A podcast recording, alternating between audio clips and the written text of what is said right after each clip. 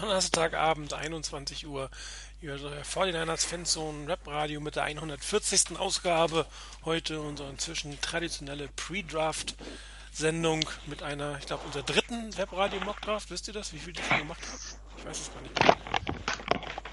Mindestens die dritte. Mindestens die dritte, ja, wunderbar. Ja, ähm, das letzte Mal, dass wir uns gehört haben, war quasi Live-Sendung auf dem Fanzone-Treffen. Ähm, viel Neues gibt es eigentlich in der Zeit nicht, weil die 49ers ist wenig passiert, außer dass äh, St. Beatles äh, verpflichtet wurde und Tony Gerald Eddy seinen Vertrag unterschrieben hat. Das war es eigentlich. Wenig Aktivität, kein Trade für Colin Kaepernick. Kann heute passieren, kann morgen passieren, kann auch gar nicht passieren.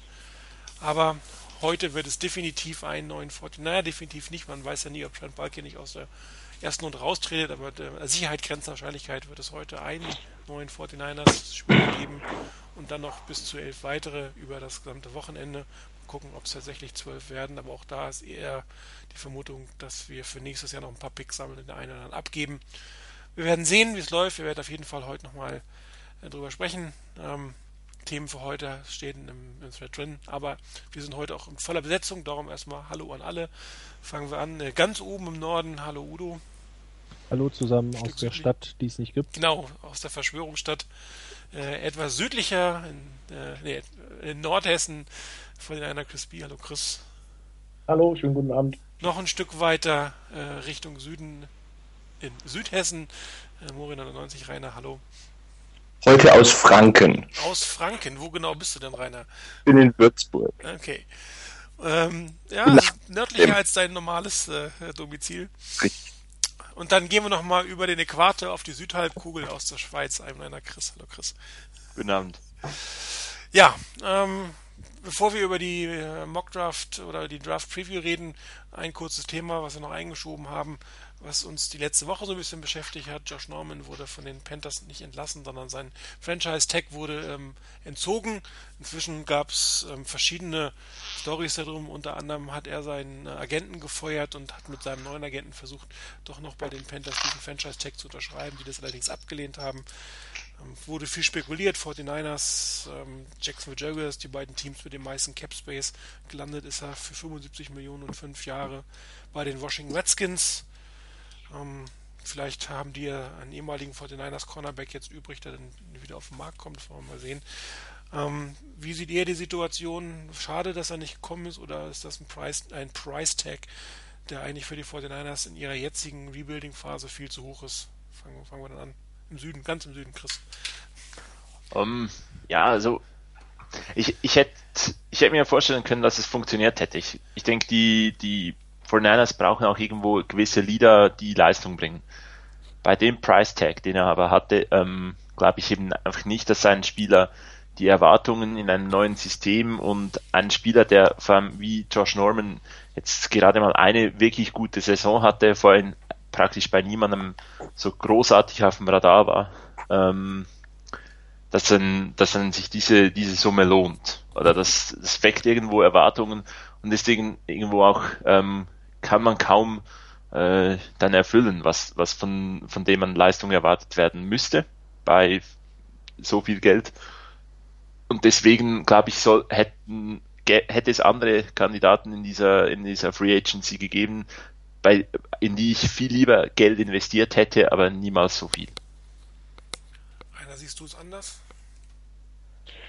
Ähm, nicht wesentlich. Also ich hätte durchaus gerne einen Josh Norman bei den Niners gesehen. Ich weiß aber nicht, ob das in der jetzigen Situation wirklich das gewesen wäre, was man sich vorgestellt hätte oder was man sich erhoffen kann von ihm eigentlich. Ähm, klar, die Niners haben den Cap Space, die hätten auch den Preis zahlen können, den die Redskins gezahlt haben. Das wäre sicherlich nicht das Problem gewesen. Auf der anderen Seite ist es so, dass die Niners wohl allem Anschein nach, auch wenn ein Joe Staley nichts davon wissen will, wirklich im Rebuilding-Modus sind. Und solange sie im Rebuild-Modus sind, ist es sicherlich eine Überlegung wert, ob man überhaupt einen so teuren Free Agent an Bord holt, Leader hin, Leader her. Da müssen sich vielleicht eher aus denen, die schon jetzt zwei, drei Jahre da sind, die Leader herauskristallisieren. Und ähm, wenn man dann vielleicht noch irgendwann mal in einer Situation ist, wo man sagen kann, wir haben noch einen gewissen Cap Space übrig, wir brauchen noch ein, zwei wirklich gute Spieler, dann kann man auch in jemanden wie Josh Norman richtig investieren und dann glaube ich, ist es auch wirklich sinnvoll, diese Investition zu tätigen. So im Moment, wie gesagt, ich hätte ihn gerne gehabt, aber zu dem Preis und in der jetzigen Situation, ich kann damit leben, dass er nicht bei den Niners ist. Ja, Chris, wäre er überhaupt ein Systemfit geworden? Da gibt doch der eine oder andere, der sagt, er ist eigentlich kein klassischer Cover äh, Cornerback, er braucht immer noch Hilfe hinten drin von einem Safety, weil er doch den einen oder anderen Fehler macht, oder wäre er tatsächlich der Shutdown Corner gewesen, den die 49ers so dringend brauchen? Der Nordchrist. der nichts hört. Okay. Mikro, das Mikro, ja, ja. Das Mikro hat mir einen Streich gespielt. Also ich habe gerade gesagt, äh, ohne dass es jemand gehört hat, äh, wenn ich die Frage fehlerfrei beantworten könnte, dann hätte ich wahrscheinlich einen Job in der NFL. Ähm, also vermag ich schwer zu sagen. Er hat in das System von Carolina super gepasst, das ist richtig. Aber ähm, er hat da nicht nur äh, Zonenverteidigung gespielt mit einem Safety, der irgendwie noch hinter ihm stand und auf ihn aufgepasst hat, sondern er hat da auch ähm, Man-Coverage gespielt und war auf sich alleine gestellt. Also jetzt zu sagen, er ist nur ein reines, ein reiner System-Cornerback, das würde ihm nicht gerecht werden. Allerdings haben ja die beiden anderen schon gesagt, er hat nur ein, anderthalb gute Jahre gehabt.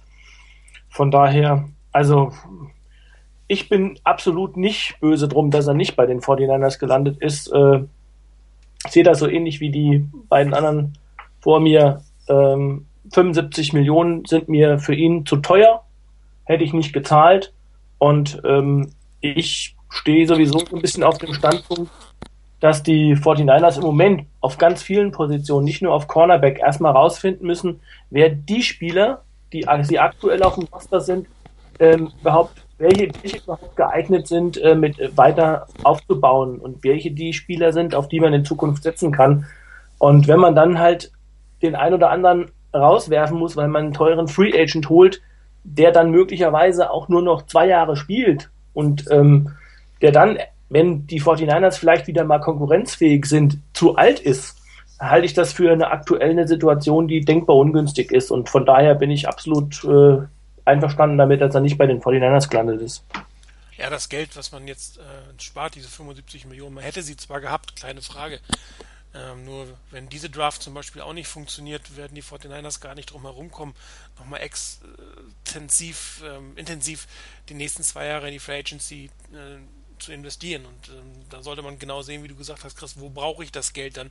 Brauche ich es auf Cornerback oder brauche ich es eventuell woanders? Der ein oder andere junge Cornerback hätte durchaus ähm, gute Ansätze gezeigt. Oder man äh, holt jetzt Ramsey, ähm, habe ich jetzt von mehreren Outlets heute noch gelesen, dass nach dem Motto, wenn der, wenn Ramsey an den Chargers und Cowboys vorbeigeht, dass man dann durchaus nach oben traden könnte für die Vorteile. Das wird auch ein nicht ganz günstiger Trade, logischerweise in der ersten Runde. Aber das wäre wahrscheinlich für die, lang, für die 49ers auf jeden Fall langfristig die bessere Methode, als hier 75 Millionen für, naja, die fünf Jahre wird er ja nicht spielen. Das ist ein Vertrag, der einmal auf zwei Jahre ausgesetzt ist, mit einer Teamoption fürs dritte Jahr und dann muss man gucken. Er wird 29 im, im Laufe der Saison. Ja. Gut, Daryl Green hat noch mit 36 äh, gut Cornerback gespielt, jo. aber auch eine der wenigen Ausnahmen. Das wäre so ungefähr, als wenn man Emmett Smith zum Thema Running Back äh, immer als, als das als eine Beispiel heranbringen würde. Das wird nichts bringen. haben wir gesehen, wir hatten, wir hatten ja die ähnliche Situation, als wir damals Carlos Rogers geholt haben für kleines Geld und der dann noch zwei super Jahre hatte und dann plötzlich danach schon anfing und ein bisschen schlechter wurde. Und dass man einfach merkt, äh, so Anfang 30 geht's halt bei dem einen früher, bei dem anderen etwas später dann nach unten. Und ähm, da wäre ich einfach vorsichtig. Also, aber da kommen wir vielleicht wieder nochmal auf die Draftstrategie. So, ich glaube, es, es hätte vielleicht ein paar wenige Spieler gegeben, wo man, wo man sich jetzt sowas überlegen hätte können. Ich meine, nehmen wir die, nehmen wir die, äh, die Panthers, wenn es irgendwo ein Luke Kuechly ähm, verfügbar wäre ähm, ja gut, das wäre vielleicht ein Spieler, der wirklich nochmals auf einem anderen Niveau spielt, schon länger als jetzt ein Josh Norman. Da hätte man sich noch intensiver überlegen können, ob man dann halt auch um den etwas auf, aufbauen möchte. Aber bei, bei Josh Norman ist mir einfach, geht es mir etwas ähnlich wie bei Colin Kaepernicks Vertrag. Ähm, das Sample von guten Leistungen ist halt noch relativ klein. Und ob das dann wirklich nur etwas Systemmäßiges ist ob das wirklich dann noch langfristig äh, altersbedingt wirklich funktioniert, wäre mir zu viel Risiko gewesen. Ich glaube, wir sind uns da eigentlich relativ einig hier, wir fünf. Ähm, Udo hat jetzt nichts gesagt, aber ich glaube, wir haben im Vorgespräch schon gehört, die hast eigentlich die gleiche Meinung wie, wie die anderen auch, dass das keine, keine schlechte Entscheidung für die von den Niners ist. Ne? Ja, genau so. Also das Einzige, was man vielleicht echt hätte überlegen können, wäre, ähm, ob das vielleicht nochmal so eine Art Zeichen ist, dass die Franchise doch noch lebt. Aber was will man mit einem Josh Norman? Und die Fragezeichen sehe ich auch doch ein wenig.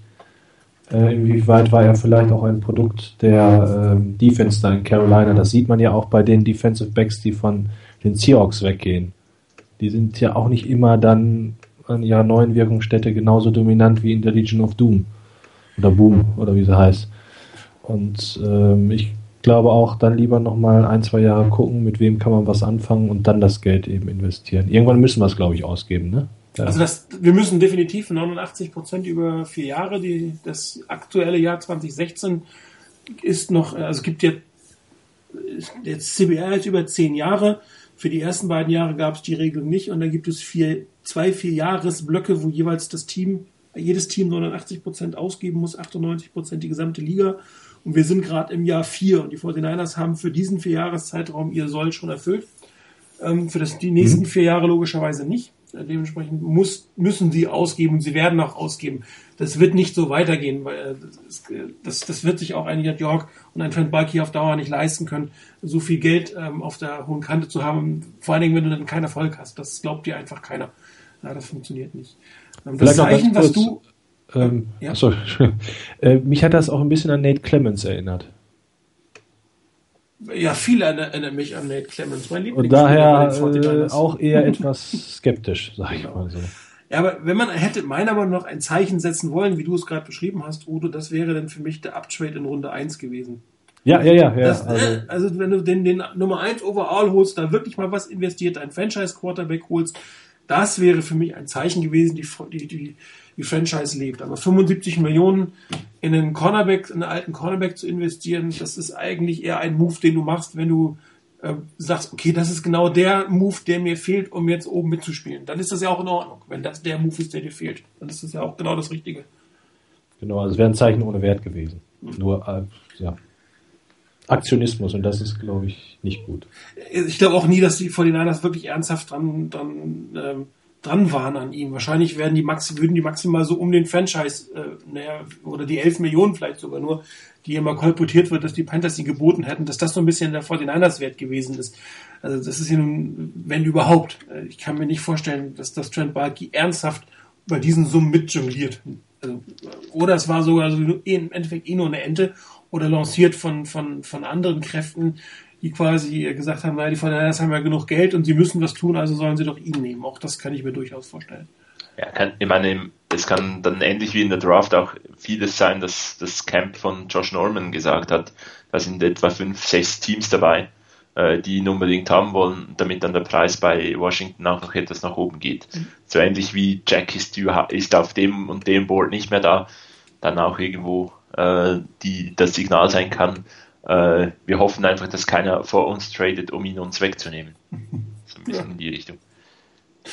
Tja, ich glaube, damit können wir das Thema auch lassen. Äh, keiner von uns fünf zumindest ist unglücklich, dass Josh Norman äh, für das Geld nicht zu den Vorteilern gekommen ist. Für, für ein anständiges, für ein vernünftiges Gehalt hätte ich jetzt auch nichts gesagt. Das Geld ist ja da, man muss es sowieso ausgeben, aber nicht in der Situation, wie es jetzt gelaufen ist.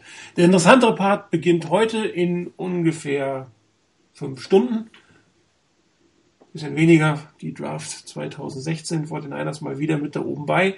Pick Nummer 7, bis jetzt eigentlich ein ganz guter Pick in den letzten 20 Jahren. Äh, Dana Stubblefield ist geholt worden, Andre Carter ist geholt worden und ähm, Alan Smith ist geholt worden, für alles Front 7 Spieler. Also gehen wir davon aus, dass wir auch diesmal wieder einen Front 7 Spieler mit dem siebten Pick nehmen. Das geht wahrscheinlich gar nicht anders bei den 49ers.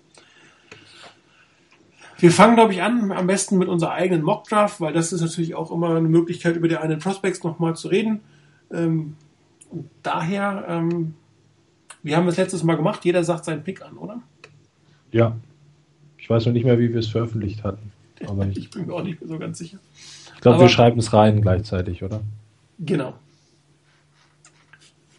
Ja, den First Overall Pick, also wir müssen gleich sagen, wir haben zwei oder anderthalb mhm. Mock Drafts gemacht. Wir waren halt durch durch die Mock Draft. Ich glaube, wir waren in der zweiten Runde Pick 10 oder so bei den New York Giants. Als der erste Trade kam, da haben wir uns dann überlegt, ob wir was Neues machen sollten. Dann kam der zweite Trade und haben wir gesagt, das hat überhaupt keinen Wert, äh, jetzt die Mock Draft weiterzumachen. Dann hätten wir sie überhaupt nicht präsentieren müssen. Ich hatte immer ein bisschen Angst, dass die Chargers auch noch trainen, so vorgestern oder so, dann wäre das Ganze wirklich Makulatur gewesen. Aber ähm, wir haben die aktuellen äh, Stand jetzt, wo kein Trade ist, äh, mit den beiden Megatrades eingebaut. Und wir haben gerade einen unserer Mock-Drafter verloren, nämlich den Hessen Chris, aber er kommt wahrscheinlich gleich wieder. Er ist sowieso nicht als erstes dran. Äh, den First Overall Pick haben die Los Angeles Rams einer. Ja, ich hatte zunächst irgendwo, glaube ich, Pick 15 oder 16, was da war. Ähm, und dann plötzlich hatte ich den First Overall und ähm, damit war dann schon das Schicksal der Niners besiegelt. Nix mit Jared Goff, der geht nach Los Angeles, wird zum Face of the Franchise ähm, am neuen Standort. Neuer Standort, neuer Quarterback, auf dem man die Hoffnungen aufbauen kann. Also klarer Pick. Für mich auch klar, die Rams gehen nach vorne nicht für einen Left Tackle, die gehen nicht für einen Inside Linebacker oder, oder einen Cornerback an eins, die wollen einen Quarterback haben, brauchen auch definitiv einen. Und mit Jared Goff, glaube ich, nehmen sie den richtigen. Der wird dann zwar auch immer mal wieder in Santa Clara spielen, leider aber nur einmal im Jahr und nicht mindestens achtmal im Jahr. Ähm, für mich der denke ich, bessere Quarterback als Carson Wentz, wo, was auch lange kolportiert wurde. Ich denke auch, dass die Rams am Schluss wirklich Jared Goff nehmen werden. Ja, der Originaldraft ist das tatsächlich, unser Original-Mockdraft ist Jared Goff bei den 49ers gelandet. Ich habe ihn dann auch gezogen. Kann ich natürlich nicht machen. Zweiter Pick, Udo. Ja, für unsere Originaldraft wäre dieser Trade gar nicht nötig gewesen weil derselbe Spieler bei der Originaldraft, die wir ursprünglich hatten, auch nach Philadelphia ging. Äh, die Philadelphia Eagles werden den zweiten Pick in den anderen Quarterback investieren, in Carson Wentz von der North Dakota State. Auch Philadelphia nutzt die Chance. Ich meine, das ist ja offensichtlich, was auch in der Realität passiert ist, durch das Uptraden, äh, sich einen möglichen zukünftigen Franchise-Quarterback zu sichern passt auch ganz gut, dass die ja auch gerade einen Wechsel auf der Headcoach-Position haben. Ne? Was Martin immer sagt, neuer Trainer, neue Coaches, neue Quarterbacks. Ähm, er wird zum Teil mit Andrew Luck verglichen, äh, ist auf jeden Fall wohl auch ein Teamleader, der aber auch Zeit braucht. Also anders ist das, also deshalb denke ich auch, dass die Rams äh, Jared Goff nehmen, weil die keine Zeit mehr haben. Also irgendwann muss Fischer da mal auch einen positiven Rekord vorweisen. Ähm, nehmen die dann halt Carson Wentz, der ein bisschen Zeit braucht, um sich irgendwie auch noch an die NFL und alles zu gewöhnen. Er kommt ja nun mal aus einem zweitklassigen College. Man sagt ihm aber nach, dass er eigentlich alles für die Position mitbringt. Sechs Fuß fünf groß, auch nicht der kleinste. Er hätte die nötigen, wie es im Amerikanischen so schön heißt, Intangibles für die Position, also Spielverständnis und ähnliches. Und äh, wird dann hinter wem auch immer möglicherweise erst noch ein, zwei Saisonen reifen, bis die Flyers hoffentlich, also aus Sicht der Flyers, ihre Früchte einfahren können. Gut, bis gleich weiter dran, Udo. Genau. Ja, an der dritten Position dann die San Diego Chargers, ähm, wo ich mich nach kurzem Überlegen kurz vor unserer Redraft dazu entschieden habe, bei demselben Spieler zu bleiben, den ich ursprünglich da auch hatte, äh, Jalen Ramsey, Defensive Black von der Florida State wird allgemein als der zweit- oder drittbeste Spieler der Draft gesehen. Ich habe ihn auch irgendwo so äh, schon auf Nummer 1 gesehen. Auf jeden Fall gehört er überall, wo ich jetzt nochmal durchgeguckt habe, zu den Top 3 Spielern. Ähm, ich habe ihn ursprünglich als Safety auf der Rechnung gehabt. Jetzt hat er allerdings wohl gestern oder so, ist es, ist es mir zumindest aufgefallen, gesagt, er selbst würde sich als Cornerback sehen, hat im College auch Linebacker gespielt. Ähm, ja, was finde ich sehr bemerkenswert ist, er ist mit 1,86 ziemlich groß und wohl sein Charakter ist auch ohne Zweifel erhaben, was ja bei Spielern von der Florida State Universität, siehe Jameis Winston, nicht immer so ist, wenn die aus dem College kommen. Er wäre, wenn er heute in den ersten fünf weggeht, übrigens nach Patrick Peterson der erste Defensive Back, der so früh gedraftet wird. Achso, vielleicht noch ganz kurz. Mögliche Alternativen, die ich da sehen könnte, wäre Larry Tunzel als Offensive Tackle, als Absicherung für Philip Rivers oder die Forrest Buckner, da in der D-Line die Chargers auch frisches Blut gebrauchen können.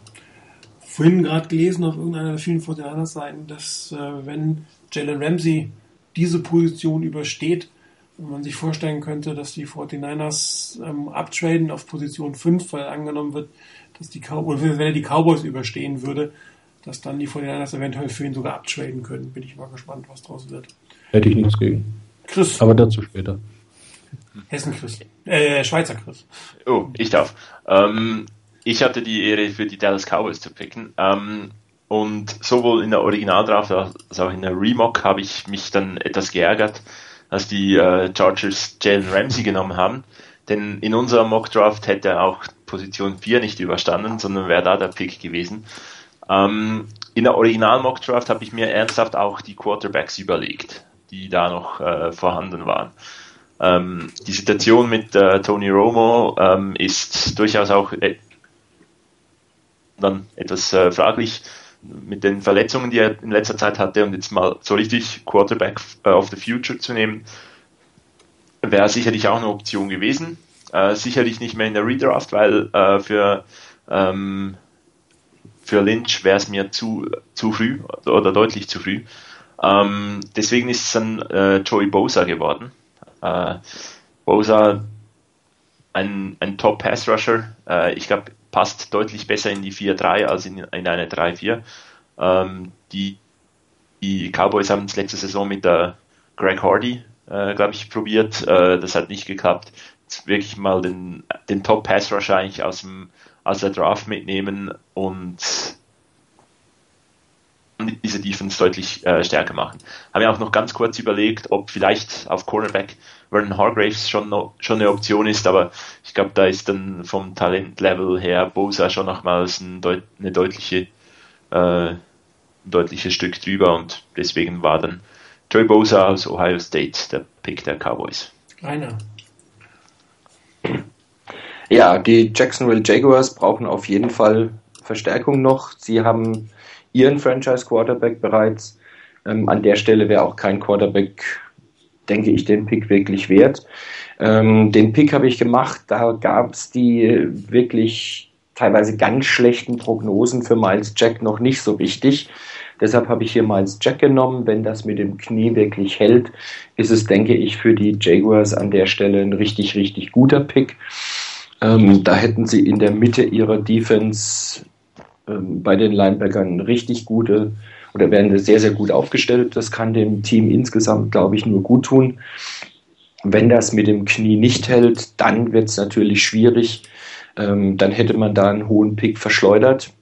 Aber das wird einfach nur die Zukunft zeigen. Von daher denke ich, im Moment, wenn das Knie hält, wäre Miles Jack eben für die Jaguars ein ganz guter Mann. Chris. Chris? Mikro an? Irgendwie spinnt mein, mein Skype heute ein bisschen. Ähm, ich eben auch, ich wurde eben auch mal kurz aus der Leitung geworfen. Ich glaube, das ist übrigens ein Skype-Problem, da wir alle heute irgendwie Probleme mit Skype haben. Scheint es eher an Skype selbst zu liegen. Also ich hatte die Baltimore Ravens ähm, und äh, da habe ich zumindest von der Position her sowohl in der original ursprünglichen Mockdraft als auch in der Remock Draft äh, die gleiche Position behalten. Es gab einen Offensive Tackle. Ähm, nur in der Remock Draft ist es dann Laramie Tunzel gewesen. Ähm, das wäre für die Baltimore Ravens meiner Meinung nach eine sehr, sehr gute Option, obwohl mittlerweile der Abstand zwischen Stanley und Tunzel äh, ziemlich zusammengeschrumpft ist, wenn man so die Expertenmeinungen hört und manchmal sogar schon Stanley vor Tunzel geht. Ähm, für mich ist das wirklich auch eine Geschichte der Geschmackssache. Ich würde sagen, Tantel ähm, ist derjenige, der vielleicht einfach ein bisschen physischer noch ist und äh, im Running Game meiner Meinung nach stärker. Ähm, witzigerweise hat Mike Mayo gestern Abend genau das Gegenteil gesagt.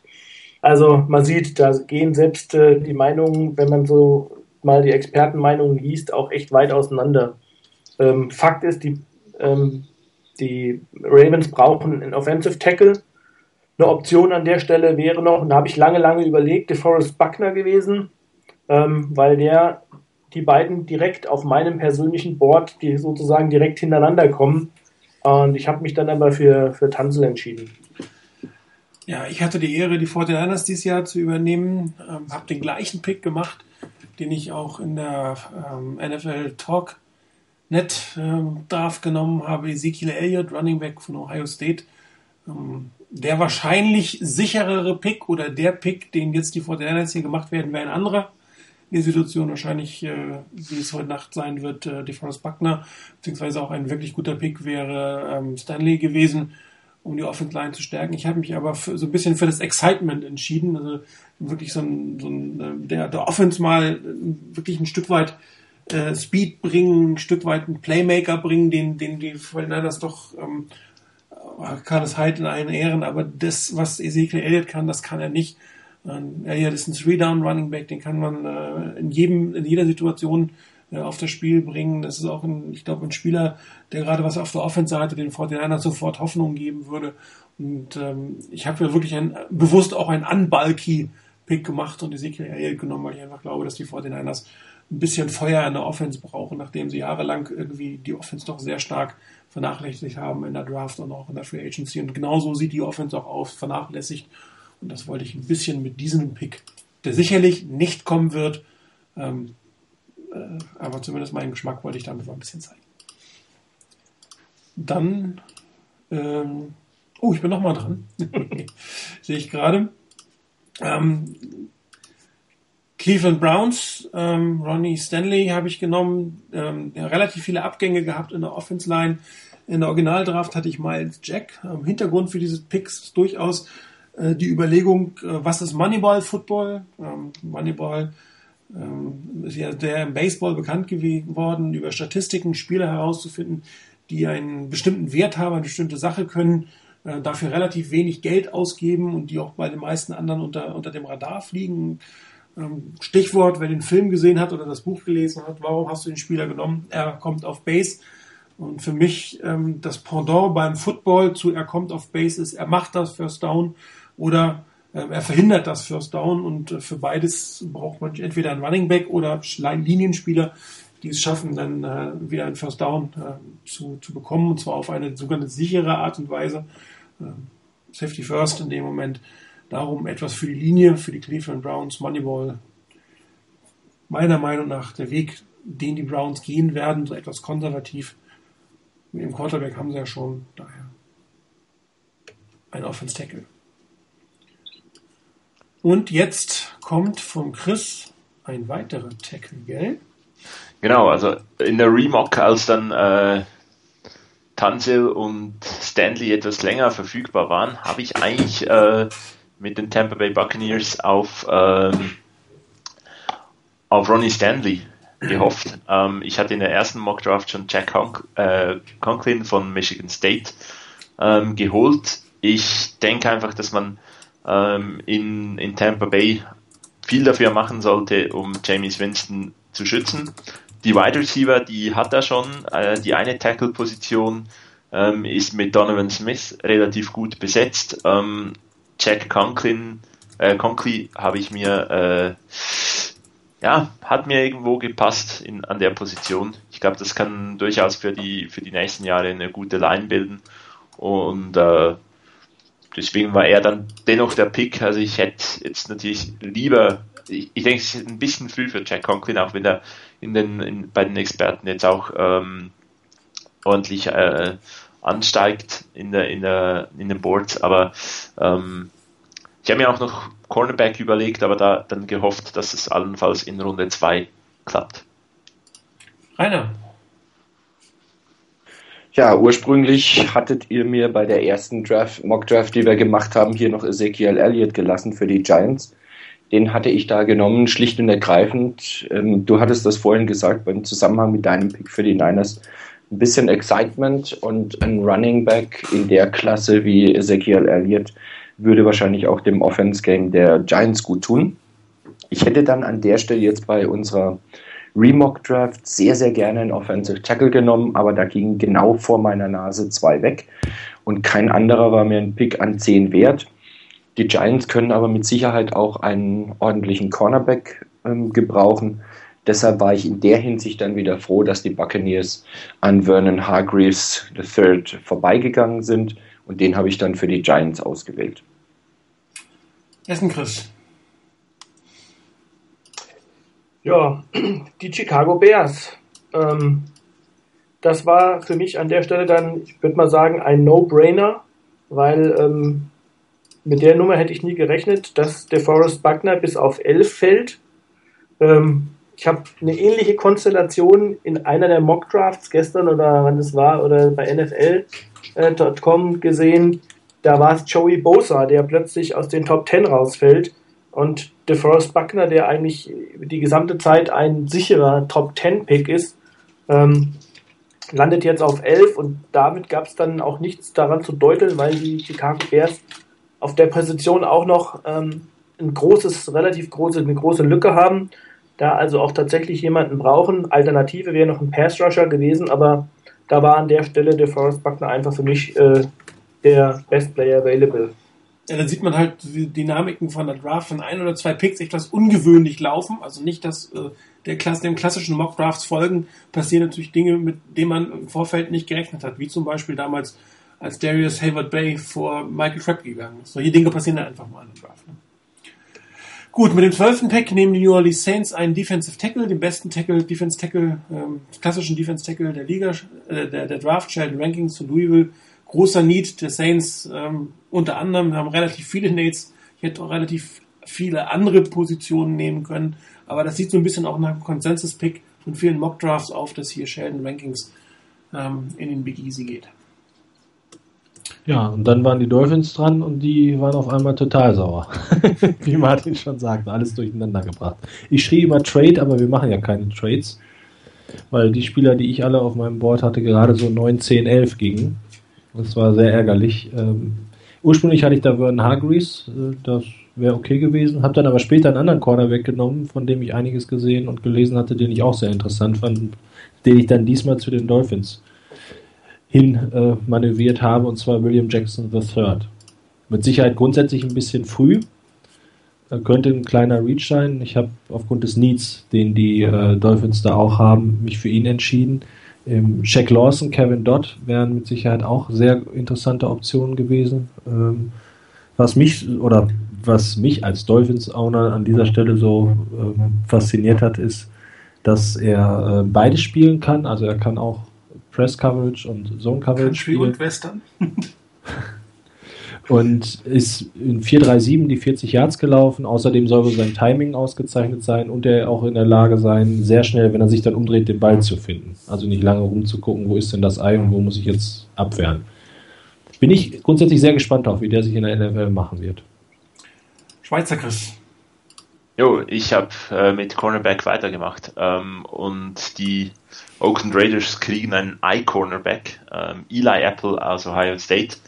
Ähm, auch für ihn vielleicht etwas, etwas gar für. Aber ich habe mir überlegt gehabt, ähm, die Raiders äh, mit der Free Agency praktisch alle Needs abgedeckt. Ähm, also kann man, äh, kann man da mal einfach auf Talent gehen, ähm, schauen, dass man einen Spieler holt, der das Team auf lange Sicht machen kann. Und bei ähm, Eli Apple habe ich das Gefühl, ähm, der braucht etwas Zeit. Da ist es gut, dass die äh, Sean Smith haben, ähm, er muss nicht von Beginn weg gegen den Top-Wide Receiver des Gegners jedes Mal antreten. Ähm, wenn Eli Apple ein bisschen Zeit kriegt, noch eine gewisse Entwicklung macht, kriegen die Raiders da mit einem Cornerback mit absoluten Gardemaßen ähm, absolut äh, das, was man, was man da will als äh, NFL-Team.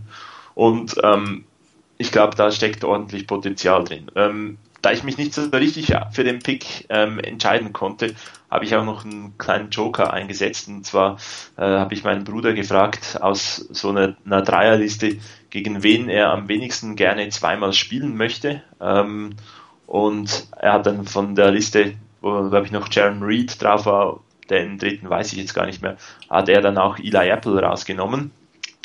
Und äh, deswegen blieb es dann auch beim I-Cornerback für die Oakland Raiders. Wunderbar. Der andere Chris. Jo, da kommen sie, die Tennessee Titans, von der 1 auf die 15. Ähm, also ich glaube an der Stelle, den Pick, den ich jetzt gemacht habe, der wird in der Realität so nicht kommen, weil ich mir einfach vorstelle, dass die, die Titans nicht auf 15 bleiben.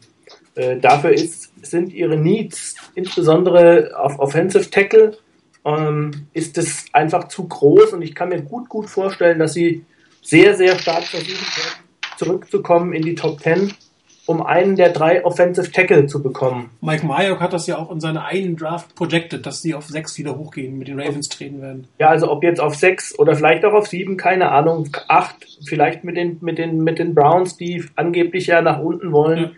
Ja. Ähm, das kann ich mir sehr, sehr gut vorstellen. Deshalb, ähm, die Offensive Tackle waren hier an der Stelle weg. Äh, und dann bin ich einfach mal das Board durchgegangen und habe ein bisschen geschaut, was die Titans ansonsten noch brauchen könnten. Und hier an der Stelle war dann für mich Shaq Lawson, ähm, Pass Rusher, Defensive End von Clemson, ähm, der Spieler, der auf den dann die Wahl gefallen ist, ähm, war auf meinem Board noch relativ weit oben.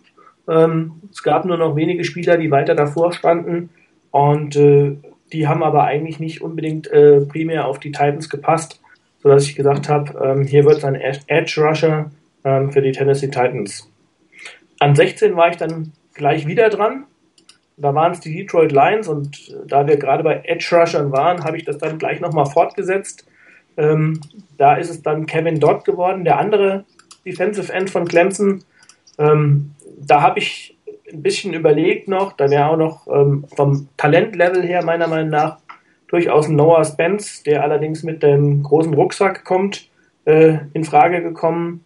Ähm, auch bei den Wide Receivers habe ich kurz gezuckt, weil ähm, durch den Abgang von Megatron ist auch da meiner Meinung nach, auch wenn man, ich glaube, Marvin Jones hat man, ist Marvin Jones zu den Lions gegangen? Ich weiß gar nicht. Ja. Ja, da hat man zwar auch noch jemanden geholt, aber meiner Meinung nach nicht mit dem Talent ähm, der Wide Receiver, die jetzt hier äh, in Frage kommen. Ähm, habe mich aber dann trotzdem für die Defensive End, für die D-Line entschieden, weil das äh, auch in den letzten Jahren von einer, sage jetzt mal, einer Stärke der Detroit Lions äh, mehr und mehr zu einer, zu einer Baustelle geworden ist. Und ich glaube, mit dem Pass Rusher werden, werden sie da wirklich auch gut aufgehoben. Ja, ähm, also, vielleicht noch mein Defensive Tackle, den ich auch äh, hier natürlich auf der Uhr hatte, war schon leider weg. Den hat nämlich der Martin zu den Saints verfrachtet. Ja. Und der Martin hat dann äh, den, da er selber kein, keine Aktien drin hat und ihm eigentlich fast egal sein kann, wie viele Red Flags ein Spieler hat, den Noah Spence zu den Falcons genommen, die definitiv ähm, für die Defense starke Unterstützung brauchen. Ähm, wenn die nochmal wieder mit ihren doch ganz guten Offense-potenten Offense-Spielern was reißen wollen, muss die Defense besser stehen. Ähm, daher Pass Rush hilft immer. Ähm, daher Noah Spence von Eastern Kentucky zu den Falcons. Und dann ist Udo schon wieder dran. Udo? Hello? Auch ich hatte gerade das Mikroproblem. Wenn man nebenbei trinkt, macht man es lieber aus. ja. Gut. Ähm, ja, ich hatte schon angefangen. Die hatten übrigens ursprünglich William Jackson den dritten und ähm, da bin ich jetzt sehr zufrieden gewesen mit dem Pick, den ich dann stattdessen genommen habe. Ähm, die, vielleicht erinnert sich noch jemand dran, die Colts haben ja vor drei Jahren mal einen äh, Outside Linebacker in der ersten Runde gedraftet, der jetzt nicht mehr da ist. Ähm, und ich versuche nochmal das Glück der Colts Nehme Leonard Floyd, ein Spieler, der mit Sicherheit sehr interessant ist von Georgia, Outside Linebacker, der wohl auch in der Lage sein soll, covern zu können. Zumindest in gewissen Rahmen, was man nicht so häufig findet. Sehr athletischer Spieler. Äh, laut Mike Mayock hätte er den schnellsten ersten Schritt aller Edge, Rusher, also auch besser als Joey Bosa und die anderen, die da weiter vorne sind. Er hat nur ein großes Problem. Er muss noch ein bisschen Beef zulegen, wie die Amis sagen würden. Der muss noch ein bisschen schwerer werden. Der ist doch sehr, sehr äh, schmächtig noch. Allerdings auch, was auch sehr gut ist für die Position, ähm, hat er eine ziemliche Spannweite. Er wird wahrscheinlich also auch erstmal Björn Werner auf der Ersatzbank ersetzen, das aber dann langsam ans Geschäft angeführt und könnte da entsprechend dann in Zukunft für Druck von außen, von der Linebacker-Position sorgen bei den Colts. Gut, der Schweizer Chris. Ja, mit den Buffalo Bills habe ich mich ehrlich gesagt relativ wenig äh, befasst. Ähm, so was dort Needs und ähm, Aktionen waren, was da extrem passend war. Ich finde auch, die Bills haben so ein grundsätzlich solides Roster. ähm, dass man mehr oder weniger auf jeder Position verstärken könnte. Ähm, bin dann ein bisschen durch die Boards durchgegangen und habe am Ende äh, mich für Jaron Reed von Alabama entschieden.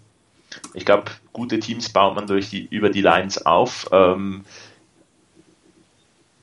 und setzt den einen äh, Quarterback dazu. Ähm, hätte es da sicherlich gewisse Möglichkeiten gegeben, auch schon mal über Paxton Lynch nachzudenken, was ich auch schon gelesen habe, dass das die Bills tatsächlich auch tun. Ähm, sie da irgendwo nicht ganz so auf äh, Taylor setzen möchten äh, für die Zukunft und irgendwie das nächste Talent äh, sich da ins Team holen möchten.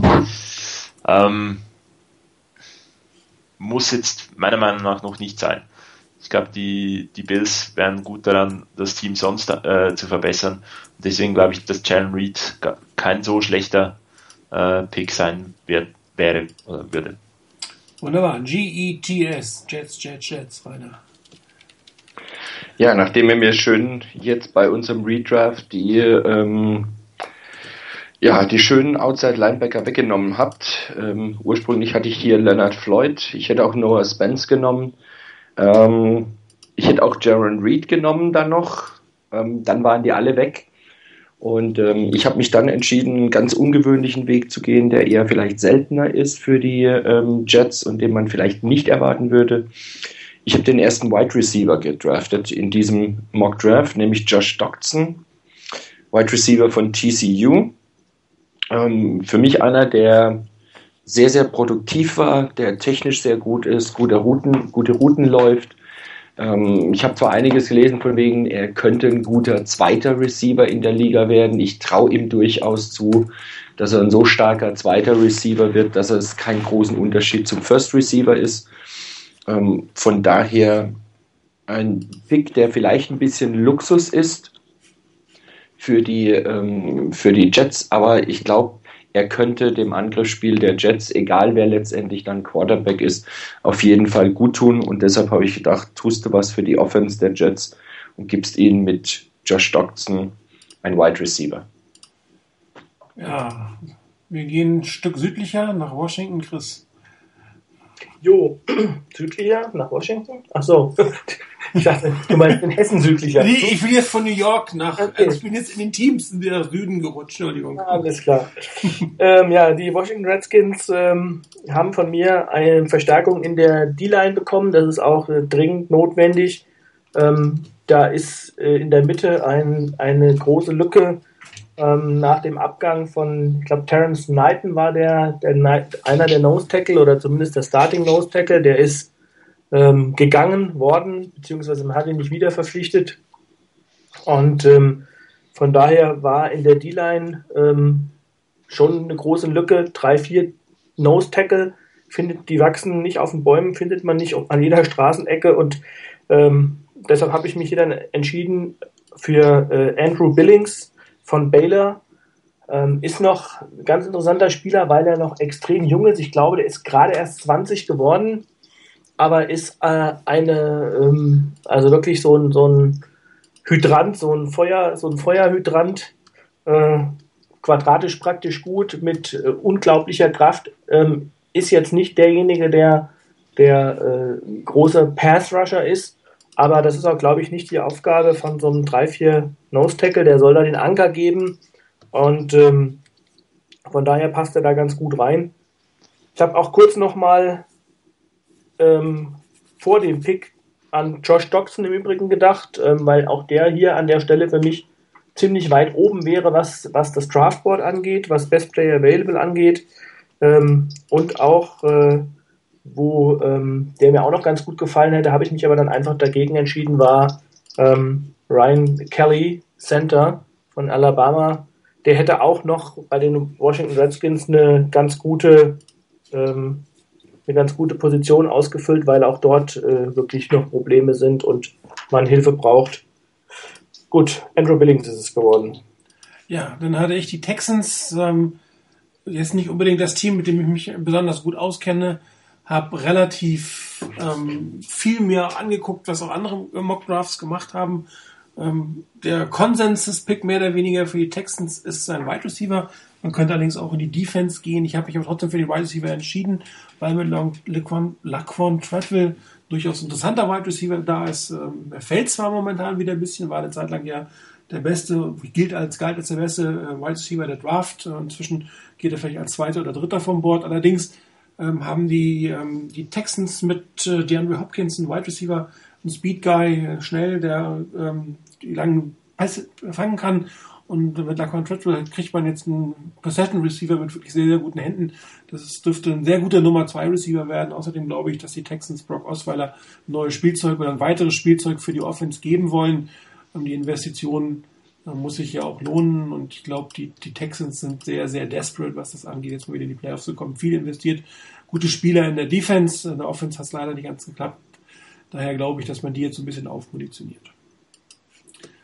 Udo, ja, die Vikings waren dann wieder not amused, nachdem, als die Jets dran waren, noch zwei Wide Receiver auf dem Board oben standen und mit Lacuan Treadwell dann auch der zweite ging, waren mir Corey Coleman und Michael Thomas irgendwie zu früh. Ich habe mich dann für einen O-Liner entschieden, ähm, die auch trotz der Verpflichtung von Alex Boone weiteren Impact benötigen könnte. Taylor Decker von Ohio State, Offensive Tackle soll es sein. Die Meinungen gehen ziemlich weit auseinander bei ihm. Ähm, Manche sehen die Stärken im Laufspiel andere, und dafür weniger in der Pass Protection. Woanders habe ich aber auch gesehen, er wäre einer der sichersten Picks der ganzen ähm, Draft-Klasse. Ähm, er ist immerhin ausgezeichnet worden als Big Ten Offensive Lineman of the Year im letzten Jahr und aus der Big Ten kommen ja doch die ein oder anderen zuverlässigen NFL ähm, Linemen. Dann Chris, der Hessen Chris, äh, der Schweizer Chris. Jo, ähm, da habe ich mich etwas gefühlt, als ob ich von äh, Nick Saban angestellt bin, um seine Spieler in die NFL zu holen. Ähm, die Bengals kriegen den zweiten Teil der D-Line von Alabama, und zwar Sean Robinson. Ich habe mir den auch schon bei den Bills überlegt. Ähm, es hätte bei den, bei den äh, Bengals durchaus andere Optionen gegeben. Mit dem Wissen, was in der zweiten Runde passiert, hätte ich da auch einen anderen Pick genommen, wahrscheinlich. Aber äh, dazu vielleicht später noch etwas mehr. Ähm, ich glaube, mit dem mit der Sean Robinson ähm, kriegen sie einen guten Spieler, um die um die Defense etwas zu stabilisieren. Es hätte auch wirklich viele viele Optionen gegeben, äh, die man machen kann. Ich glaube, der Pick ist sehr offen. Wide Receiver war eine Option, äh, Linebacker beispielsweise, weil Wantas Perfect halt doch ab und an mal den Aussetzer hat, ähm, da was Stabileres zu kriegen. So ähnlich, ein bisschen ähnlich wie die Niners äh, Dante Whitner durch ähm, Antoine Bethea ersetzt haben und so weiter. Also ich glaube, da gäbe es durchaus einige Optionen. Mit der Sean Robinson würde man meiner Meinung nach da nichts falsch machen ähm, und einfach die D-Line stärken. Ja, die Steelers als nächstes ähm, haben sich auch für einen Defender entschieden. Defense Tackle Vanne Butler von Louisiana Tech, ein relativ kräftiger äh, Mann für die Mitte, Nose Tackle soll er hoffentlich spielen können. Ähm, könnte allerdings auch als 3-4 End eingesetzt werden, aber eigentlich wird er als Tackle geführt.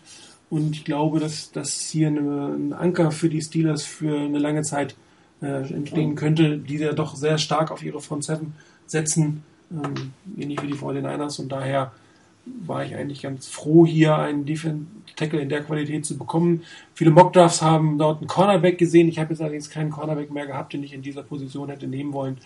Und daher ähm, ist es halt etwas langweiliger Pick geworden, aber einer, der den Steelers auf jeden Fall helfen wird. Dann kommt Rainer mit unserem Lieblingsteam, den Sea Chicken. Ja, ich hatte diese ganz tolle Aufgabe für die Seahawks äh, draften zu sollen. Ähm, ich habe mir noch überlegt, ob ich einen Panther nehme oder einen Kicker oder vielleicht auch einen Long Snapper in Runde 1. Das wäre auch mal was gewesen, aber es sollte doch noch halbwegs realistisch sein. Ähm, die Seahawks bevorzugen in den ersten Runden vor allen Dingen eins, nämlich viel Speed und einer, der auch ähm, Impact haben kann. Und ähm, ich habe mich entschieden, obwohl es eigentlich gewisse Needs gibt in der O-Line und mit Sicherheit was passieren müsste eigentlich, aber das ist nicht so der Stil, den die Seahawks haben. Und ich habe mich deshalb für einen Defense-Player entschieden, für Darren Lee, Linebacker, Outside Linebacker von Ohio State. Ähm, ein Spieler, der vielleicht noch ein bisschen Muskeln draufpacken muss, dass er das in der NFL wirklich aushält, aber ansonsten grundsätzlich ein Spieler, ein Linebacker, der bei allen drei Downs auf dem Feld sein kann, der Druck machen kann und der Plays machen kann. Ähm, so ganz begeistert wäre ich aus Sicht der Niners nicht, wenn Darren Lee wirklich bei den Seahawks landen würde. Ich denke, die kriegen das von ihrem Defense-Schema so hin, den wirklich gut einzusetzen. Aber für die Seahawks selber, finde ich, wäre das ein ziemlich guter Pick an der Stelle. Aaron City. Jo. Ähm, ja, die größten Needs der Packers ähm, spielen sich auch in der Defense ab. Ähm, die Packers haben auch ihren Nose Tackle verloren. BJ Raji ist nicht mehr dabei. Ähm, außerdem hat man im vergangenen Jahr schon ziemlich zu kämpfen gehabt, um auf Inside Linebacker irgendjemanden aufs Feld zu bringen, sodass man ja Clay Matthews dann hat Inside Linebacker spielen lassen. Äh, von daher waren das so die beiden Positionen, die mich interessiert haben. Die Nose Tackle, die in Frage kamen, waren alle weg. Das heißt, Inside Linebacker war die Position, die hier dann, die es dann hier auch geworden ist. Ähm, ich habe mich für Reggie Ragland, auch von Alabama, entschieden. Und ähm, das ist so ein klassischer, wirklich so ein Oldschool Inside Linebacker, der sehr, sehr gut ist gegen den Lauf, äh, ziemlich physisches Spiel hat. Vielleicht nicht der klassische äh, Inside Linebacker, wie er neueren eine neuere Art und Weise, wie er dann, äh, der dann auch in, in die Coverage geht, äh, der auch die Tight Ends covert, als wäre er ein Safety. Das ist er sicherlich nicht. Aber ähm, war halt meiner Meinung nach hier das beste Paket an der Stelle. Ähm, was sich ja allerdings jetzt ergeben hat, und da bin ich mal gespannt, wie der Pick dann halt Abend wirklich aussehen wird und wo auch Reggie Reckland gehen wird. Ich habe jetzt gerade vor, weiß nicht, vor einer Stunde war das äh, auf den Nachrichtentickern, dass man bei ihm wohl auch ein medizinisches Problem festgestellt hat. Er hat wohl scheinbar eine vergrößerte Aorta, wenn ich das richtig verstanden habe. Ähm, so dass da auch sein könnte, dass äh, er da noch weiter die Boards fällt. Ich kann das überhaupt nicht einschätzen, was das für Auswirkungen hat. Keine Ahnung. Also von daher, ähm, ich glaube, es ist halt einfach sehr, sehr schade und man merkt das auch, ähm, dass gerade so kurz vor der Draft noch diese Geschichten rauskommen. Ähm, ich weiß eben nicht immer, ob das äh, dann nicht auch bewusst gesteuert ist, vielleicht von dem einen oder anderen Team, was sich dann einfach erhofft, okay, dann fällt der Spieler ein bisschen. Ansonsten ist es eigentlich eigenartig, weil ich glaube, dass diese Sachen ja schon länger bekannt sind. Also von daher, so ähnlich wie es bei Bayerns Check auch war, dass dann plötzlich so ein paar Tage vorher die, die Nachricht kommt. Also ich halte von dem, viel, von dem Spieler echt viel und ähm, hoffe, dass er in der NFL äh, einige Zeit verbringen kann und da auch gute Leistungen bringt. Die Chiefs. Ja, wir haben eigentlich seit Beginn, seit dem zweiten Pick in unserer Redraft philosophiert, wann, geh, wann kommt der große Quarterback-Run? Hier ist er. Ich habe auch gedacht, ich mache an dieser Stelle jetzt mal was anderes, auch in der ursprünglichen Draft. Vielleicht nicht äh, den offensichtlichen Pick, weil aber auch Spieler ich mich nicht so richtig zu einem anderen Spieler durchringen konnte und deshalb Paxton Lynch, Quarterback aus Memphis. Ähm, ja, er kann gut hinter, er könnte, ja, ich glaube, er hätte einen recht guten Mentor vor sich. Ähm, seine Stärken sind eigentlich genau das Gegenteil von Alex Smith. Er gilt als weniger akkurat auf der Mitteldistanz beziehungsweise outside the numbers, also wenn er nach außen wirft. Dafür hat er aber einen sehr starken Arm. Nach dem Motto, äh, Alex Smith kommt dir das nicht bekannt vor. Ähm, außerdem geht er dann nicht zu den Broncos, habe ich mir gedacht. Und, äh, dann müssen die sich ärgern. Genau. Der nächste Pick, der hätte eigentlich nur in den Patriots gehört. Äh, sie haben ihn verloren wegen des Deflated-Skandal und deswegen picken sie einen Inflated Ball. Und die Arizona Cardinals machen weiter. Ja, hätte ich mal nicht äh, Udo den Tipp gegeben, dass man ja. da Paxton Lynch holen könnte. Ähm, der wäre nämlich äh, etwa 10 Sekunden nach dem Pick der Chiefs, wäre Paxton Lynch ähm, nach Arizona gegangen. Ähm, die Erklärung hat eigentlich äh, Udo dann bei den Chiefs auch gebracht. Ähm, Paxton Lynch braucht Zeit. Die Cardinals haben eine äh, stabile Situation auf Quarterback, könnten ihm zwei Jahre vielleicht Zeit geben hinter Carson Palmer. Ähm, das ist eigentlich so mitunter die beste Situation, wo Paxton Lynch reinkommen kann. Äh, danke Udo. Es musste ein anderer Pick sein. Ähm, und ich habe mich dann für Robert Nkemdiche äh, entschieden von Ole Miss. Ähm, er war mal irgendwo anfangs der Saison einer der absoluten Top-Picks, Top-Spieler dieser Draft. Hat sich dann halt dummerweise etwas zu ähm, schlecht verhalten, vor allem neben dem Feld. War dann auch für den Sugar Bowl, glaube ich, gesperrt. Ähm, die Cardinals haben durchaus schon den einen oder anderen Spieler geholt, der, der da eine gewisse Red Flags hat. Ich glaube, vom Talent her ist der Cam DJ sicherlich ein First-Round-Talent und kann da durchaus passen, die D-Line der, der Cardinals nochmals etwas besser machen. Ähm, die, äh, die NFC West ist nicht mehr so die ganz klassische äh, Power Running Back äh, Division. Sie, die eine gute D-Line hilft aber dennoch auch gegen die Seahawks und, und Konsorten, äh, um sich da durchzusetzen. Also von daher äh, Roberton, Cam DJ zu den Cardinals. Die Panthers. Ja, die Panthers nehmen genau denselben Spieler, den sie schon beim ersten Durchgang bei unserer Mock Draft genommen haben, nämlich Jonathan Bullard, Defensive Tackle von Florida. Ähm, ein Spieler, der vielleicht noch ein bisschen auch zulegen muss, der aber den Panthers in der Mitte ihrer D-Line ziemlich gut zu Gesicht stehen würde. Das ist einer, der wirklich die O-Line des Gegners richtig ordentlich durcheinander bringen kann. Ich war eigentlich ziemlich froh, dass der noch da war. Ähm, in diversen Mock-Drafts hatte ich bei den Panthers auch durchaus D-Liner gesehen, gerade auch Defensive Tackle war der eine oder andere dabei. Und da ist, glaube ich, in Jonathan Bullard ganz gut aufgehoben. Er ist jetzt kein Riese mit 6 Fuß 6 oder sowas. Ich glaube, 6 Fuß 3 hat er. Aber ähm, wie gesagt, er muss noch ein bisschen zulegen an Masse. Aber der könnte wirklich sehr, sehr gut bei den Panthers reinpassen. Kommt auch, glaube ich, in eine Situation, die ganz okay ist in dem Team. Und von daher denke ich, ein ganz passender Pick für die Panthers. Tja, dann zum Abschluss der ersten Runde die Broncos. So, der amtierende Super Bowl-Sieger, die Denver Broncos, verstärken ähm, in der ersten Runde nicht ihr Quarterback-Core. Äh, ähm, von daher, da muss ich, hätte sich Udo auch gar keine Gedanken machen müssen. Also ich hätte hier Paxton Lynch nicht geholt, weil ähm, wir haben es ja eben schon mal in der Situation, und da hat es der andere Chris schon mal beschrieben, genau die Situation, die Paxton Lynch braucht, würde auch in Denver nicht vorfinden. Es sei denn, man will in den nächsten zwei Jahren mit ähm, zumindest aktuell mit äh, Mark Sanchez spielen, was ich mir nicht vorstellen kann. Von daher ähm, weiß ich nicht, ob da die Situation aktuell, so wie sie ist, für Paxton Lynch gut ist. Deshalb ich, hätte ich ihn da auch nicht genommen. Ähm, mein eigentlicher Pick, den ich im, im Auge hatte, Jonathan Bullard, ist ein Pick vorher gegangen ähm, an die Panthers. Von daher ähm, war der zweitbeste 3-4 Defensive End ähm, ein Spieler mit wieder einem Rucksack.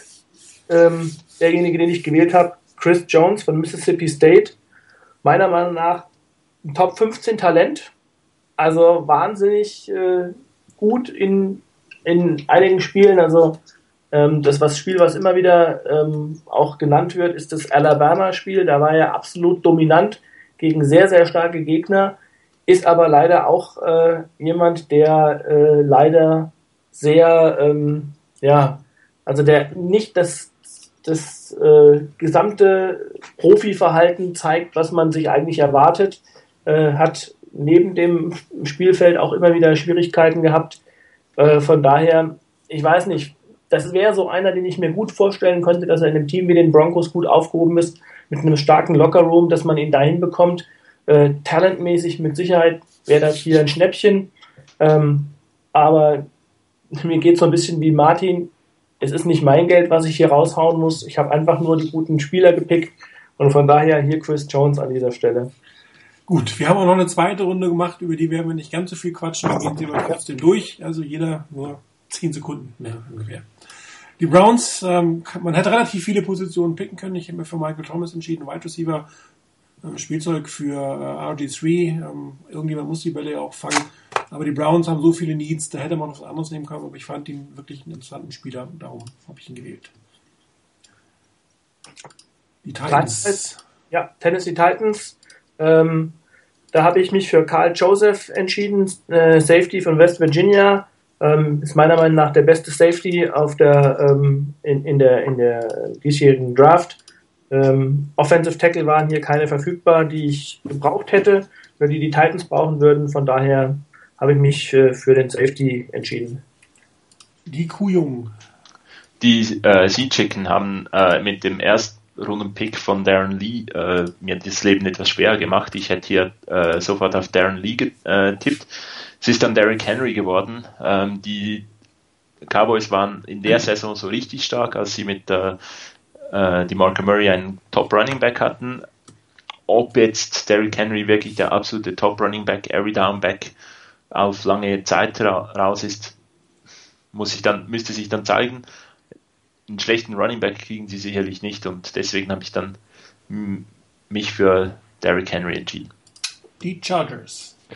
Ein Spieler, der ziemlich häufig mit denen in Verbindung gebracht wird, ist Titan Hunter, Hunter Henry. Aber die, da haben die ja Antonio Gates, das wäre Luxus gewesen. Ich finde, die Chargers müssen liefern, also Impact für die O-Line. Cody Whitehair Center gespielt, eher als auf Guard gesehen von Kansas State.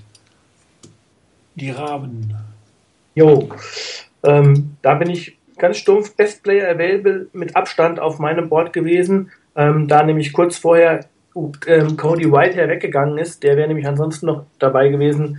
Deshalb ist es hier Corey Coleman, Wide Receiver Baylor geworden, den ich eigentlich äh, in der Realität in der ersten Runde erwarte. Ja, die 49ers haben sich jetzt für einen Offense-Line-Spieler entschieden. Ich ähm, sage jetzt doch mehr als 10 Sekunden, weil die Frage eben kam zum Ezekiel Elliott-Pick, dass auch ein Running Back eine Offense-Line braucht. Natürlich braucht ein, ein Running Back eine Offense-Line. Ähm, aber ein guter Running Back äh, macht auch eine Offense-Line besser, äh, wie eine Offense, eine gute Offense-Line einen schlechten Running Back ein bisschen besser macht. Auf der anderen Seite ähm, hoffe ich, dass die 49ers etwas mehr Stabilität auf die, äh, in die Offense-Line kriegen mit einem gesunden Kilgore, mit einem Trenton Brown in der zweiten Runde und jetzt habe ich noch einen Interior Lineman genommen, Ryan Kelly. Vielleicht kann er sofort als Center übernehmen, dann könnte äh, Daniel Kilgore als Right Guard spielen, Zane Beatles als Left Guard und dann könnte die Offense Line vielleicht gar nicht so schlecht aussehen, sodass Ezekiel Elliott dann auch seine Stärken komplett zu dem Zeitpunkt ausspielen kann. Es gibt mehrere äh, Mock Drafts, die ähm, ihn jetzt schon ähm, so ungefähr bis zum 20. Pick weggehen sehen. Also das wäre ein ziemlich guter Pick für die Finallanders an Position 37. Die Jaguars. Ja, die Jaguars machen weiter ihre Defense stark. Ähm, ich habe für die einen Cornerback genommen, nämlich Mackenzie Alexander von Clemson. Eigentlich ein bisschen klein mit 5 Fuß 10, aber gute Instinkte, war auch in der Man-Coverage ziemlich gut. Kann also richtig nahe an seinem Gegenspieler bleiben, hat natürlich ein paar Sachen ähm, ab und zu mal ein paar Aussetzer dabei gehabt, aber man wird sehen, wie, wie, er sich da schlägt. Klar, er ist nicht sehr groß, allerdings macht er das durchaus mit seinen Instinkten und mit seiner, mit seiner Quickness, die er durchaus hat, wett. Von daher glaube ich, das ist ein Pick, der auch an 38 ganz okay ist. Manche sehen ihn sogar vielleicht schon Ende der ersten Runde. Das erschien mir zu viel, zu früh. Aber an 38 ist er, glaube ich, gut aufgehoben. Die Buccaneers. Die Buccaneers, genau. Das bin ich. Yes. ähm, Mackenzie Alexander wäre auch da ganz ein gewünschter Pick gewesen. Danke, Rainer. Ähm, ich habe mich dann für Emmanuel Ogba entschieden, ähm, den Defensive End von Oklahoma State. Ähm, man kann Pass Rush damit ver, äh, verbessern, ist auch ein bisschen Projektspieler, ähm, den man vielleicht situativ einsetzen kann, ihm etwas Zeit zum Entwickeln geben und dann hat man wenn das alles klappt, einen unglaublich starken Pass-Rusher, der einfach noch lernen muss, dass er bei jedem Snap äh, Vollgas spielen muss, der noch verschiedene Moves dazu lernen muss. Ähm, aber für mich passte der da. Die Giants. Ja, in den Picks 6 bis 9 in der ersten Runde gingen drei ähm, Offensive Tackles weg. Eigentlich hätte ich für die Giants in der ersten Runde schon gerne einen Offensive Tackle gehabt. Das hat nicht gepasst. In der zweiten Runde hat es jetzt hingehauen. Ich habe mich an der Stelle lange ähm, oder habe lange gebraucht, mich zu entscheiden für einen. Ich habe am Schluss Jermaine Ifedi genommen, Offensive Tackle von Texas AM. Ähm, könnte eventuell auch Guard spielen und die Giants brauchen auf jeden Fall eine bessere O-Line. Von daher denke ich, das könnte ganz gut hinhauen. Die Bears. Ja, nachdem ich äh, die Bears D-Line schon mal verstärkt hatte in der ersten Runde, ähm, habe ich hier eigentlich äh, die O-Line im Auge gehabt, aber die Offensive Tackle, die waren wirklich äh, alle weg, die man hier an dieser Stelle hätte nehmen können. Von daher habe ich ähm, die Passing Offense, Offense verstärkt. Best Player Available an der Stelle für mich mit Abstand Hunter Henry, äh, Tight End Arkansas und äh, da brauchten die ähm, Bears auch Verstärkung, da Martellus Bennis abgegeben wurde und Zach Miller auch schon bisschen älter ist, den sie dann da geholt haben, von daher Hunter Henry. Die Dolphins. Da hätte ich mir jetzt Hunter Henry besser vorstellen können, weil ich dachte, die müssen was für die Offense tun mit ihrem neuen Offensive Guru auf dem Head Coach Posten Adam Gaze. Daher habe ich mich für die Line entschieden und im Gegensatz zu Chris einen gefunden, der mir gefallen hat. Jason Spriggs, Offensive Tackle von Indiana. Und gleich wieder Chris mit den Titans. Jo, die Titans haben eine Menge Picks in der zweiten Runde dank des äh, Runtertradens und ähm, da bin ich auch einfach gegangen, was, was steht oben bei mir auf dem Board, was brauchen die Titans? Äh, Defensive Tackle, Kenny Clark an dieser Stelle von UCLA, auch ganz weit oben auf dem Board und den habe ich dann auch genommen. Die Twixes. Die Raiders, genau. Ähm, kriegen Keanu Neal einen Safety. Habe ich unglaublich schwer getan an der Stelle. Ähm, so ein bisschen, ich draft ja nicht unbedingt wahnsinnig gerne auf Need, aber Best Player Available on a Position of Need wäre noch schön gewesen. Ich bin mir bei ihm nicht ganz sicher, ob er die Free Safety Position abdecken kann, ähm, die Charles Woodson nun verlassen hat. Ähm, insgesamt vom Draftboard war er relativ weit oben ge gelistet und deswegen habe ich mich äh, dann für Keanu Neal entschieden. Und aufgrund ihres Monster Trades sind die Titans gleich nochmal dran. Jo. Ähm, wir hatten bei den Titans mittlerweile einen Edge Rusher, einen Safety und einen Defensive Tackle. Ähm, dann habe ich gedacht, okay, jetzt muss man aber was für die Offense tun und habe da einen Wide Receiver genommen, der mir persönlich sehr, sehr gut gefällt, den ich gerne auch äh, bei den 49ers sehen würde. Sterling Shepard von Oklahoma. Nicht der größte Wide Receiver, aber unglaublich guter Routenläufer, ähm, unglaublich schnell. Könnte ich mir vorstellen, dass er vom Day One im Slot startet und da auch einigen, ähm, einigen Ärger macht den Gegnern. Wäre er für mich so eine Art äh, Tyler Lockett äh, der diesjährigen Draft. Ähm, von daher könnte auch Returner äh, als Returner eingesetzt werden. Sehr schöner Pick für die Tennessee Titans. Und du darfst gleich weitermachen mit der gleichen Position. Genau, und dann habe ich auch gleich äh, den Lions noch. Äh und da ist er weg.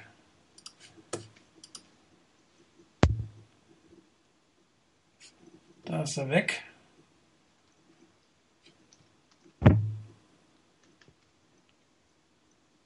Das wäre jetzt der große Moment für alle Notre Dame-Fans gekommen wäre.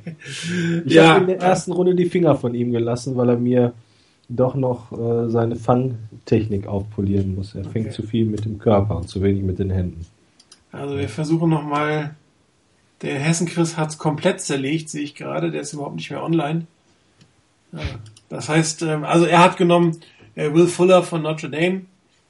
Ähm, dann kann ich gleich weitermachen. Der nächste Wide Receiver, der vom Bord gegangen ist äh, für die New Orleans Saints, die auch dort einen ziemlich großen Need haben, ist Tyler Boyd von Pittsburgh. Ich hätte gern Will Fuller in dieser Position genommen. Ähm, er blieb. Ähm ah, Chris, bist du wieder da? Bin wieder da. Ich weiß nicht, was habt ihr denn noch gehört? Äh, nicht viel. Ich, wir haben aber trotzdem erzählt, dass du Chris äh, Will Fuller genommen hast und ich bin dann schon jetzt bei den Saints gelandet, weil es sah so aus, als wäre so komplett rausgeflogen.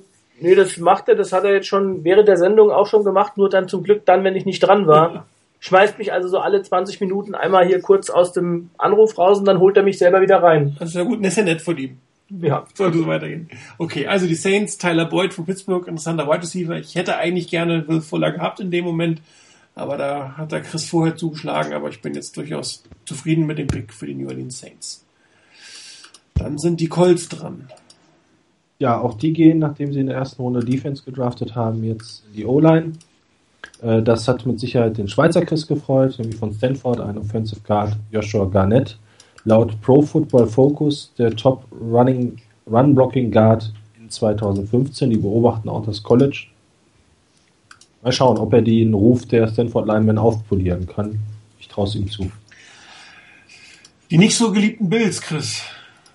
Ja, ähm, ich habe hab mich wie in der ersten Runde etwas schwer getan, habe ich dann aber für den einfach Best Player Available entschieden und äh, auf meinem Board war das LaRaven Clark, Offensive Tackle Texas A&M.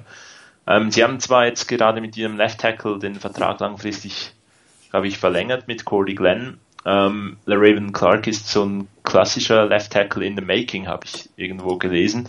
Äh, von daher ähm, könnte das durchaus interessant werden, den mal irgendwie auch auf der rechten Seite einzusetzen und dann irgendwann auf links wechseln zu lassen. Ähm, gute O-Liner kann man immer brauchen. Dann bin ich dran. die Falcons, da hatte ich ja vorhin schon gesagt, die Falcons brauchen Defense, brauchen Pass brauchen Front Seven.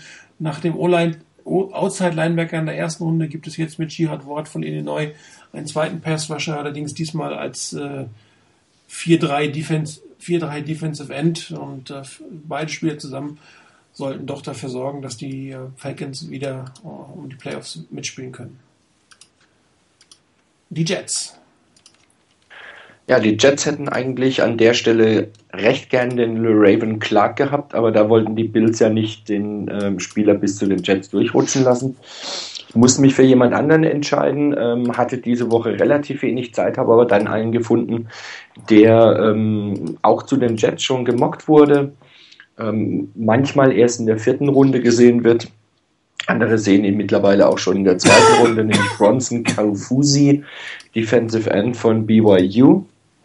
Ähm, der wird sicherlich ähnlich wie die Spieler, die ich vorhin schon mal genannt hatte, noch an Masse zulegen müssen, aber das könnte ein ganz interessanter Spieler sein. Ähm, einiges an Talent wohl da.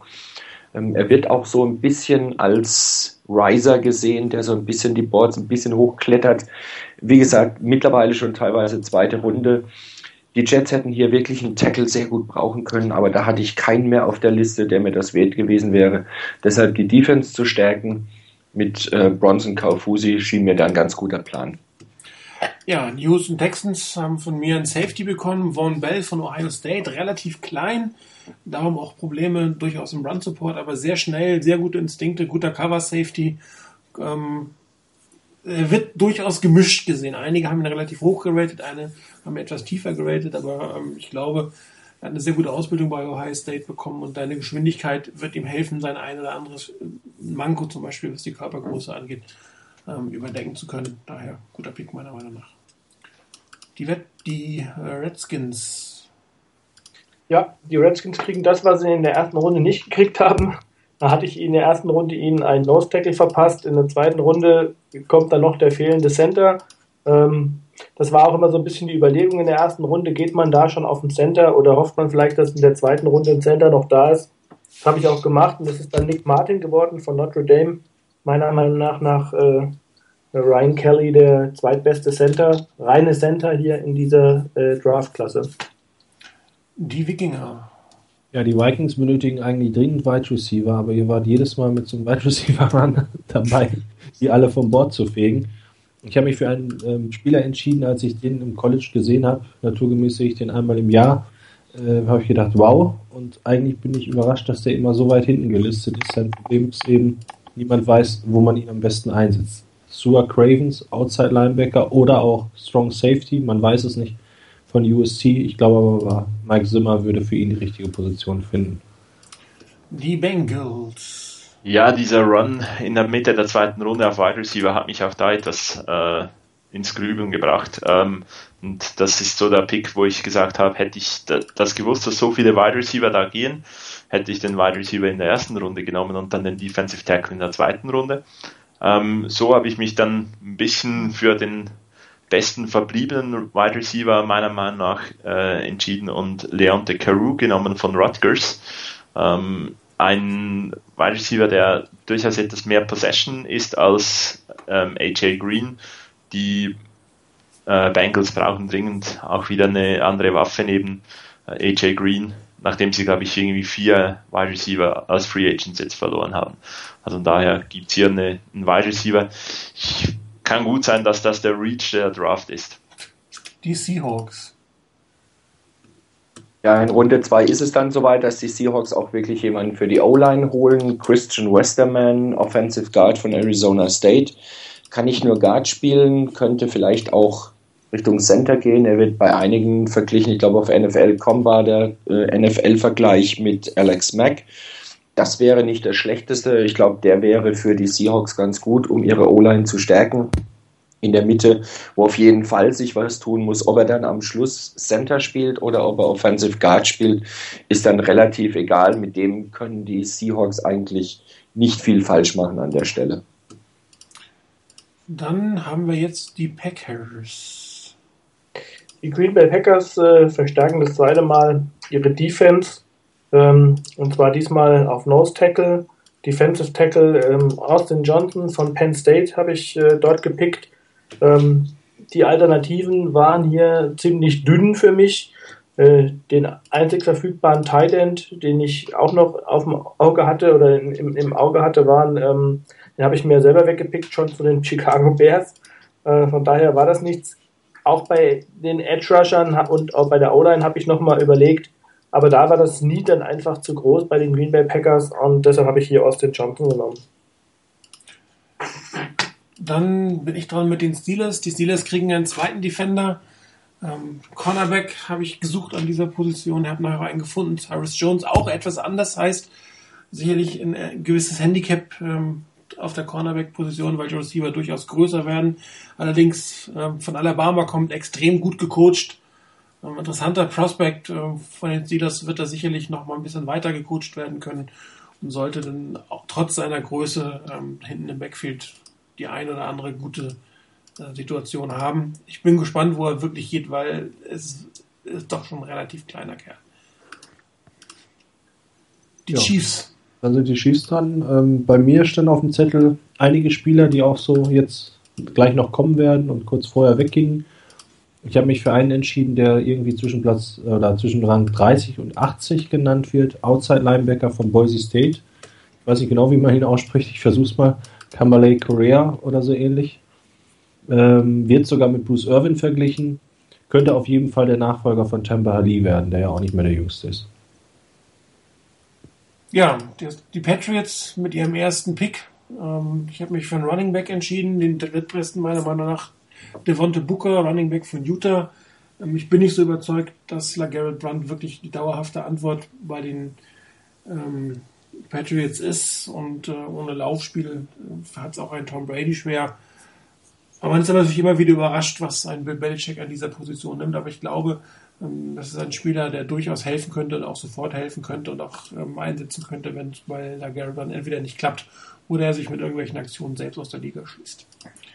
Patriots sind dann gleich nochmal dran. Ich habe mich jetzt für einen Pass-Rusher entschieden, für Defensive End Karl Nassib von Penn State. Interessanter Spieler, der allerdings ein bisschen Coaching braucht, der sicherlich noch einen Entwicklungssprung machen muss, aber gerade als Defender in New England äh, sollte es möglich sein, diesen Entwicklungssprung zu machen. Und auch da kann ich mir vorstellen, dass Bill Belichick einiges aus ihm rausholt, was andere vielleicht nicht aus ihm rausholen würden.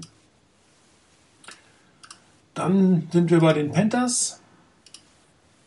Ja, und die Panthers nehmen, ähm, Josh Norman ist weg, auf Cornerback wäre nicht schlecht, wenn sich was tun würde. Ähm, ich habe mich hier für die Panthers für Artie Burns entschieden, Cornerback von Miami. Ähm, höchst interessanter Spieler, sechs Fuß groß, ähm, ist auch einer der wirklich besten 60 Meter Hürdenläufer.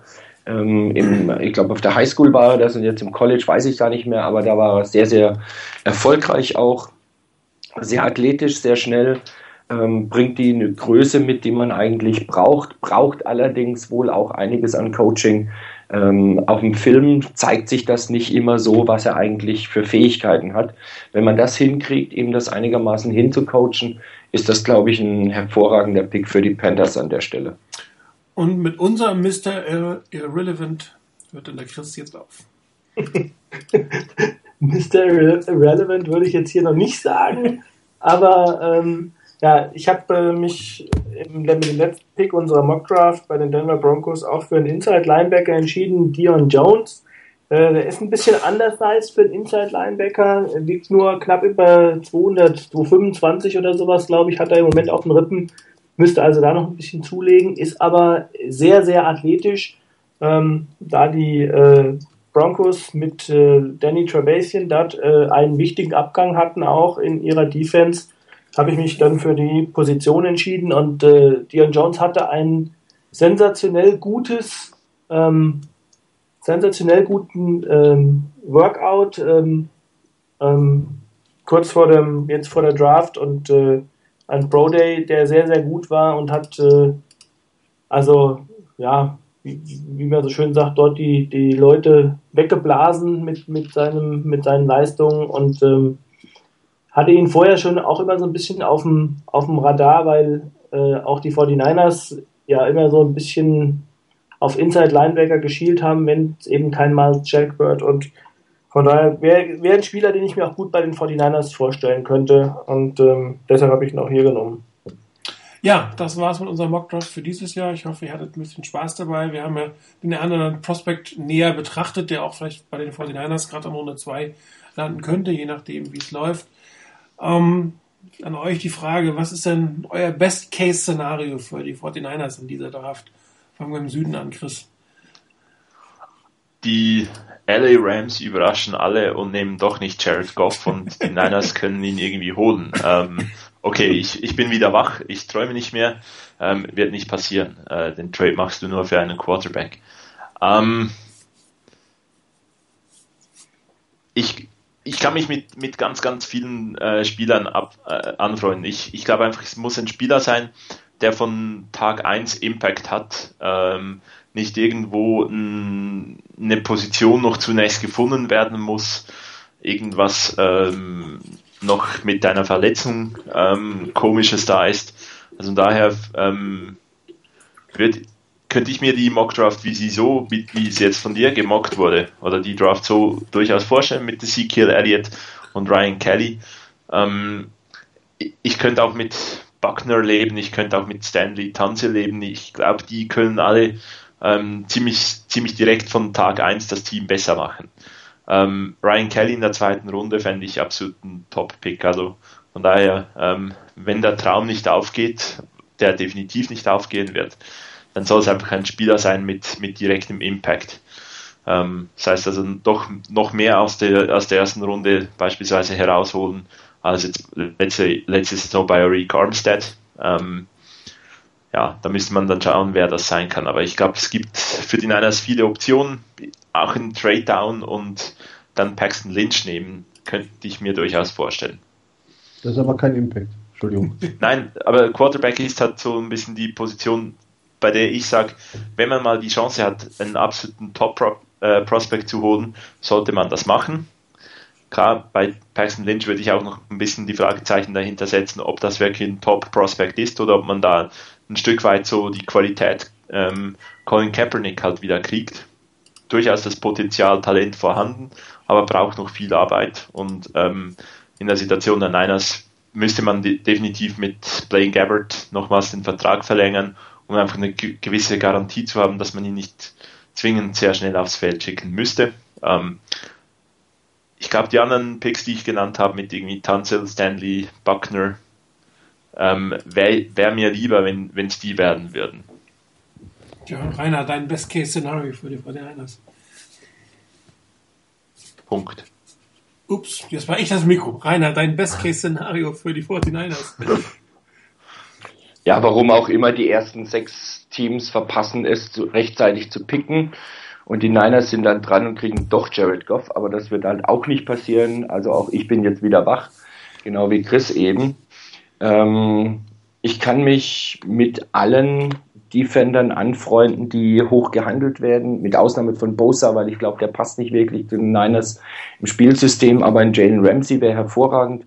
Ein Miles Jack, wenn das Knie hält, wäre super.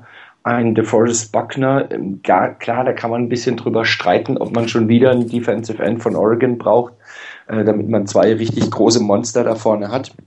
Auf der anderen Seite könnte das dem Pass Rush genau noch den Schub geben, den der braucht, damit da wirklich was Vernünftiges passieren kann. Ich kann mit Tanzel leben, ich kann mit ähm, Ronnie Stanley sehr gut leben, wenn das passieren würde. Ähm, das Einzige, was ich wirklich nicht möchte, wäre, dass die Niners aus der Position 7 nach hinten traden und dann ähm, irgendwie so die zweitbeste Lösung sich nehmen, während man auf der anderen Seite vorne wirklich die beste Lösung haben kann. Ähm, ich habe heute irgendwas gelesen und dann stimme ich voll und ganz zu, die Niners brauchen Impact Player.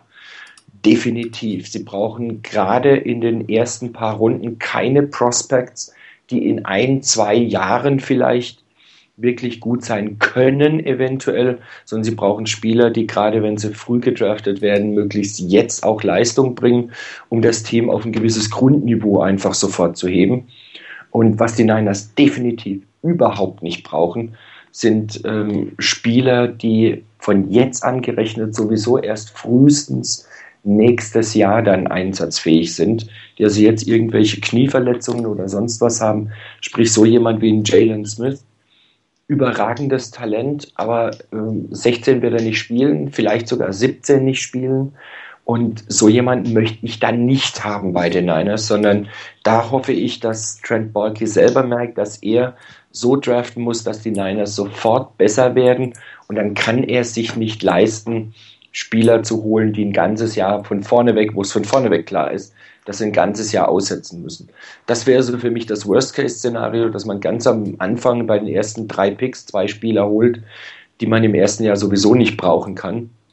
Und ansonsten, wie gesagt, wenn die Niners an sieben bleiben, vielleicht sogar nach, ein bisschen nach oben gehen, wenn Jalen Ramsey verfügbar wäre, da hätte ich absolut nichts dagegen. Ich denke, so könnte die Draft dann ganz gut laufen. Ja, Chris, Best-Case-Szenario für die Flyers. Ähm, da gibt's also für mich ganz, ganz viele. Also ich äh, muss halt so ein bisschen, äh, ja, ein bisschen ausholen insofern, als dass ich denke, die Grundlage, die ich bei den 49ers sehe, ist die, dass sie in den nächsten beiden Jahren kein Playoff-Contender sein werden. Ähm, von daher sehe ich das ein bisschen anders, als es Rainer gesagt hat, wobei er in seinen letzten Sätzen gerade noch die Kurve kriegte, weil er sagte, in den ersten drei Runden keine Spieler draften, die nicht sofort einsatzfähig sind. Also wenn beispielsweise ein Jalen Smith in der vierten Runde noch da ist, dann würde ich sehr wohl äh, mich damit anfreunden können, wenn er gedraftet würde. Äh, und dann würde ich auch das Risiko eingehen, weil zwölf Picks werden die 49ers ohnehin nicht unterbringen auf ihrem Roster. Ähm, weil ich da auch glaube, ähm, der Impact eines Fünftrunden- oder Sechstrunden-Picks der, der ist halt genauso sicher oder unsicher wie die Frage, ob ein Jalen äh, Smith gesund wird oder nicht. Also von daher, das äh, würde ich ein bisschen anders sehen. Für mich ist es halt einfach so, die 49ers müssen meiner Meinung nach ähm, gucken, dass sie möglichst Best Player Available, egal was für eine Position, weil ähm, dafür sind die, ist die, sind die Löcher auf dem Roster zu groß, die kriegt man ohnehin nicht gestopft. Und ähm, ich gehe auch davon aus, dass es in der nächsten Saison nicht so sein wird, dass die 49ers äh, um äh, die Playoffs mitspielen. Von daher ähm, braucht man wahrscheinlich auch nächstes Jahr nochmal eine wirklich gute Draft. Einfach, man muss denen die besten Spieler zu bekommen. Und von daher bin ich, äh, was das angeht, was die Spieler auf Nummer 7 angeht, ähm, mit, sowohl mit denen, die genannt wurden, sind schon einverstanden. Ähm, wie gesagt, selbst ein, ein Ezekiel Elliott hätte ich nichts dagegen, wenn man so jemanden holt, weil man muss halt einfach jetzt erstmal Spieler holen, die, um die ich das Team aufbauen kann. Und ähm, als allererstes hätte ich mir da natürlich den, den Quarterback gewünscht. Und das wäre auch die, die einzige Position gewesen, für die ich hochtraden würde. Und ich würde auch jetzt an der Stelle nicht hochtraden. Also ähm, ich würde an sieben bleiben äh, und würde nicht nach oben gehen, weil das einfach, glaube ich, äh, zu viel kostet, selbst ein paar Plätze nach oben zu gehen. Und der, der Leist, das Leistungsgefälle bei den Spielern dort vorne ist äh, meiner Meinung nach nicht so groß abweichend.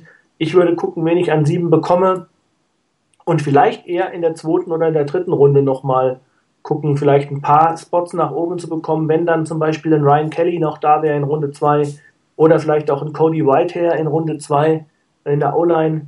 In der dritten Runde vielleicht ähm, muss man mal gucken, was aus, aus Josh Garnett wird das ist auch sehr, sehr unterschiedlich. Ähm, oder vielleicht auch ein, äh, ein Sherling Steppard, äh, Shepard, vielleicht in Runde 4, keine Ahnung. Also, das sind so, wäre für mich so ein, so ein äh, perfektes Szenario, was, was äh, ich mir vorstellen könnte. Danach noch ein Inside Linebacker und vielleicht ein Running Back, je nachdem, und ein, ein Tight End am Ende der, der Draft. und äh, dann einfach gucken, was geht. Also ich würde die Draft so ein bisschen auf mich zukommen lassen, weil die 49ers haben da, glaube ich, so viele Lücken, ähm, dass man das mit, mit, der, mit der diesjährigen Draft ohnehin nicht stopfen können wird. Frage an dich, Udo. Best-Case-Szenario. Ja, wenn du mich als erstes gefragt hättest, hätte ich auch gesagt, eigentlich kann äh, Trent Borky an sieben nichts falsch machen. Also das kriegt selbst er nicht hin. Ähm, also so ähnlich äh, wie auch äh, Chris und Rainer zunächst das sagten. Und das habe ich mir überlegt, äh, mir das angehört habe. Ich sage jetzt mal ein bisschen was anderes. Äh, Gehe in die Richtung von äh, dem Hessen-Chris. Wir Norddeutschen müssen zusammenhalten. Nein, ähm, ich ähm, habe dann überlegt, ich glaube, ich fände es gar nicht so schlecht, da ja unser Traum-Szenario, was wir in unserem Mockdraft wie von Zauberhand hatten, Jared Goff und Ryan Kelly wohl nicht äh, eintreten wird, wenn wir vielleicht drei Picks in den ersten 40, 45, maximal 50 Player hätten, also irgendwie an einen weiteren Pick kommen, ähm, relativ in der ersten Hälfte der zweiten Runde, dann müsste es wirklich möglich sein, damit auch echt einige Löcher effektiv zu stopfen. Ähm, wo ich, ich wäre sogar fast ein bisschen bereit gewesen, auch nach hinten zu traden, äh, weil ich finde, so wenn ich mir die ersten 20 Spieler angucke, jetzt in unserer eigenen Mock-Draft, da sind ziemlich viele bei, mit denen wir, glaube ich, auf dem Roster was anfangen können. Allerdings hat äh, eben Chris, mein Vorredner Chris, meine ich, ein gutes Argument auch wieder dagegen gebracht, was ich selbst anbringen möchte. Es wäre vielleicht wirklich auch sinnvoll, doch ziemlich weit oben zunächst zu bleiben, um auch einen Spieler zu haben, eben so als Puzzlestück, auf den man erstmal setzen kann und weiß, gut, da habe ich Ruhe oder dadurch mache ich eine ganze äh, Einheit stärker, eine ganze Unit stärker und kann die vielleicht für die nächsten drei, vier Jahre, wenn jetzt nichts äh, Unvorhergesehenes passiert, da schon mal einen Haken dran setzen. Ähm, das könnte ja zum Beispiel wirklich vielleicht auch Jalen Ramsey sein, eventuell ähm, aber eben auch einer der beiden Offensive Tackle, was ich an sieben nicht schlecht fände, nachdem ähm, so hoch wie die gehandelt wurden zu Beginn mal.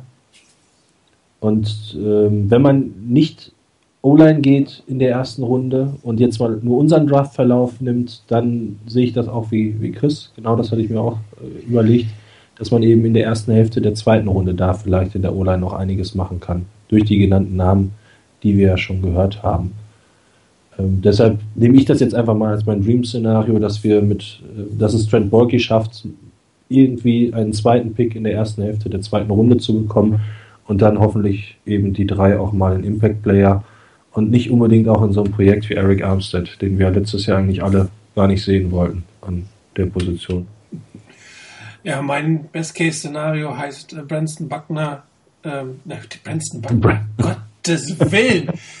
um Gottes Willen. Die Forest Buckner ähm, geht in den ersten sechs Picks. Ähm, ich habe nichts persönlich gegen ihn. Ich glaube, er ist ein guter Spieler. Ähm, auch den Vorderern auch helfen würde. Ich möchte nicht, dass er das falsch versteht, aber mich würde es stören, zwei ähnliche Spieler oder fast gleiche Spieler für die gleiche Position ähm, an zwei Drafts in der ersten Runde hintereinander zu picken. Das halte ich einfach in der jetzigen Situation Finde ich gut. Und das ist auch wieder so ein typisches Szenario. Ähm, du bist eigentlich voll set in deinem, in, in, in, deiner, äh, in deinem Roster und dir fehlt irgendwie noch ein guter Passrusher, du hast irgendwie da noch eine Lücke und dann nimmst du das. Aber wenn du dein Roster komplett neu aufbauen willst, einen zweiten Spieler für, für die identische Position auf der anderen Seite zu nehmen, halte ich für, für wirklich nicht gut. Ich würde mir da einen anderen Spieler wünschen, offen für viele Sachen. Ähm, ich glaube, dass es persönlich besser wäre, die Offense mal wieder ein bisschen in den Fokus äh, zurück. Ich habe das vorhin schon mal irgendwo geschrieben. Ähm, der einzige First Rounder, den äh, die vorher die Offense assistiert haben, war AJ Jenkins. Dann gibt es zwei Zweitrunder, die da der, von der von Barkey äh, gedraftet wurden. Ansonsten äh, irgendwelche Spieler Runde 4 oder später und damit glaubt man dann, oder glaubt Barkey dann, ähm, dass man den Turnaround hinkriegt. Ich glaube, die Offense ähm, ist sehr, sehr vernachlässigt worden von ihm und darum wäre mein Wunsch, dass einer der beiden Tackles oder ähm, Ezekiel Elliott hier der Pick der 49ers wird, um dann ähm, die Quarterback-Situation, die sich dieses Jahr nicht dramatisch verbessern wird, ein bisschen zu kaschieren oder zu unterstützen oder zu helfen, dass einer der beiden sich am Ende so durchsetzt, dass die 49ers nicht komplett abstinken in der nächsten Saison. Ich bin auch übrigens dafür, äh, nochmal mit dem Zweitrunden-Pick was sich zu bewegen, den durchaus in Richtung oben zu bewegen, vielleicht nochmal in die ersten Runde einzugehen, nochmal einen Spieler zu holen, der auch hier in irgendeiner Form äh, Impact hat. Hier, Chris, du hast ja Reggie Reckland genannt. Ich weiß nicht, ob er als Inside Linebacker in der 3-4 auch spielen könnte. Durch die fehlenden Coverage-Fähigkeiten vielleicht nicht unbedingt. Er wäre wär wahrscheinlich nicht so derjenige, den wir uns wünschen würden. Ähm, die Packers spielen ja auch eine 3-4-Defense. Ähm, also von daher wird er auch dort 3-4 Inside Linebacker spielen, aber ähm, eigentlich bräuchte man da eher so einen, der ein bisschen mehr Coverage-Fähigkeiten hätte. Nichtsdestotrotz würde er natürlich ein schönes Duo mit ähm, Navarro Bowman zumindest im Laufspiel ähm, darstellen können. Bowman ist ja auch als, als Willis noch da war, nachher der Coverage-Linebacker gewesen. Ist die Frage, ob du wirklich ohne Coverage auskommst. Aber das wäre vielleicht nochmal eine interessante Option. Oder für einen Inside-Line-Spieler, Inside Cody Whitehair, Ryan Kelly, das wäre vielleicht eine, eine schöne, eine schöne Draft. Gerade wenn in der ersten Runde tatsächlich äh, DeForest Buckner genommen werden sollte, bin ich dafür, dass man nochmal äh, in die Runde hineingeht oder in der zweiten Runde versucht höher zu kommen, um da einen Impact-Offense-Spieler zu kriegen. Connor Cook. ja, hier, oh. überall liest man gerade, dass er selber glaubt, dass die 49ers ihn mögen. Ähm, wie viele Viertrunden-Picks haben wir? Drei, oder? Davon könnte ich mir durchaus so einen Com-Pick in der vierten Runde, dafür könnte ich mir Connor Cook durchaus vorstellen, das wäre das Risiko wahrscheinlich wert. Wie du schon sagtest, Christus kommen eh nicht alle zwölf durch. Da kann man auch mal ein, ein Risiko Quarterback draften, weil wenn er es hinbekommt, also charaktermäßig hinbekommt, ist er sicherlich kein schlechter. Das muss man ja auch sagen. Aber ich befürchte irgendwie so ein bisschen, ähm, dass auch da im Kopf das eine oder andere nicht ganz so funktioniert, wie es funktionieren sollte. Und davon haben wir schon einen auf dem Roster. Ähm, wobei das ein anderes nicht funktionieren ist. Aber ein Kopfproblem bei Quarterbacks kriegst du in der Regel nicht gelöst. Und da muss man halt wirklich aufpassen. Sonst irgendwelche Wunschspieler für euch, vielleicht so Runde zwei später, die ihr so für euch gerne bei den 49ers sehen würdet? Ich persönlich würde gerne sehen, wenn wir eben vielleicht ein bisschen später in einen Inside-Linebacker investieren, wenn wir es nicht eben vorher schon machen. Da gibt es ja doch so ein paar recht interessante Namen, die in ihrem letzten College-Jahr etwas nach unten gefallen sind. Die Namen, die ihr auch in den verschiedenen ähm, Mock Drafts Threads schon genannt hattet, also Blake Martinez, Scooby Wright, ähm, Nick Vigil oder Vigil oder wie der ausgesprochen wird von Utah State. Also irgendwie einen, der sich auch als Inside Linebacker im äh, College und als Teamleader gemacht hat. Und ja, wenn man träumen darf, Jalen Smith, ähm, wünsche ich doch noch eine NFL-Karriere. Am liebsten in Rot und Gold, natürlich. Ich glaube, da wird gar nicht so weit fallen. Irgendein Team, was nicht so den großen Need hat oder was ein relativ ja. stabiles Roster hat, wird die nehmen und ein Jahr einfach mitschleifen. Vielleicht sogar die Broncos. Wer weiß. Gut möglich, weil ich habe ihn irgendwo auch schon mal in der zweiten Runde, glaube ich, bei den Chiefs gesehen. Nach dem Motto, die sind auch relativ set und könnten sich das eventuell auch leisten. Nicht bei meiner Mockdraft nach dem Paxton Lynch Luxus-Pick. da wollte ich dann nicht noch einen zweiten in die Richtung. Und ich will mir das auch nicht jahrelang nachsagen lassen, dass ich da einen mit ACL gedraftet habe. Daher habe ich dann lieber die Finger von gelassen. Ja, Frage in die Schweiz. Welche Stanford-Spieler sollen bei den 49ers landen? Also ich könnte mir da wirklich Blake Martinez gut vorstellen. Ähm, ich hätte auch ganz gern Kevin Hogan irgendwo in Runde 5 hm. als, als Quarterback. Ich glaube, wenn man mit dem, wenn man da dem etwas Zeit gibt, also sprich die zwei Jahre, in denen, in denen noch äh, Chip Kelly und Trent Balky rumspielen dürfen mit dem Roster, bis, bis dann äh, David Shaw mit zwei National Championship Titles doch in die NFL kommt, ähm, hätte man schon einen seiner äh, Schützlinge bei uns. Ähm, einen, den ich auch durchaus noch auf dem Radar habe, nicht von Stanford, sondern äh, aber auch aus der Bay Area, äh, von den Spartans, Tyler Irvin als Running Back. Der gefällt mir irgendwie auch noch. Bei dem letzten kann ich mich auch anschließen. das ist, äh, ja, also ich, ich glaube, ich hätte auch irgendwie auf jeder Position, wird mir, wird mir jemand einfallen. Ähm, bei den Running Backs beispielsweise, wenn wir gerade gewesen sind, da gibt es noch äh, Paul Perkins äh, von UCLA. Der ist nur leider jetzt zum Schluss so ein bisschen die Boards hochgeklettert. Ähm, den könnte ich mir sehr, sehr gut vorstellen. Der würde von seiner Spielweise her und von seiner Art, äh, glaube ich, ganz gut zu, ähm, zu ähm, äh, Carlos Hyde.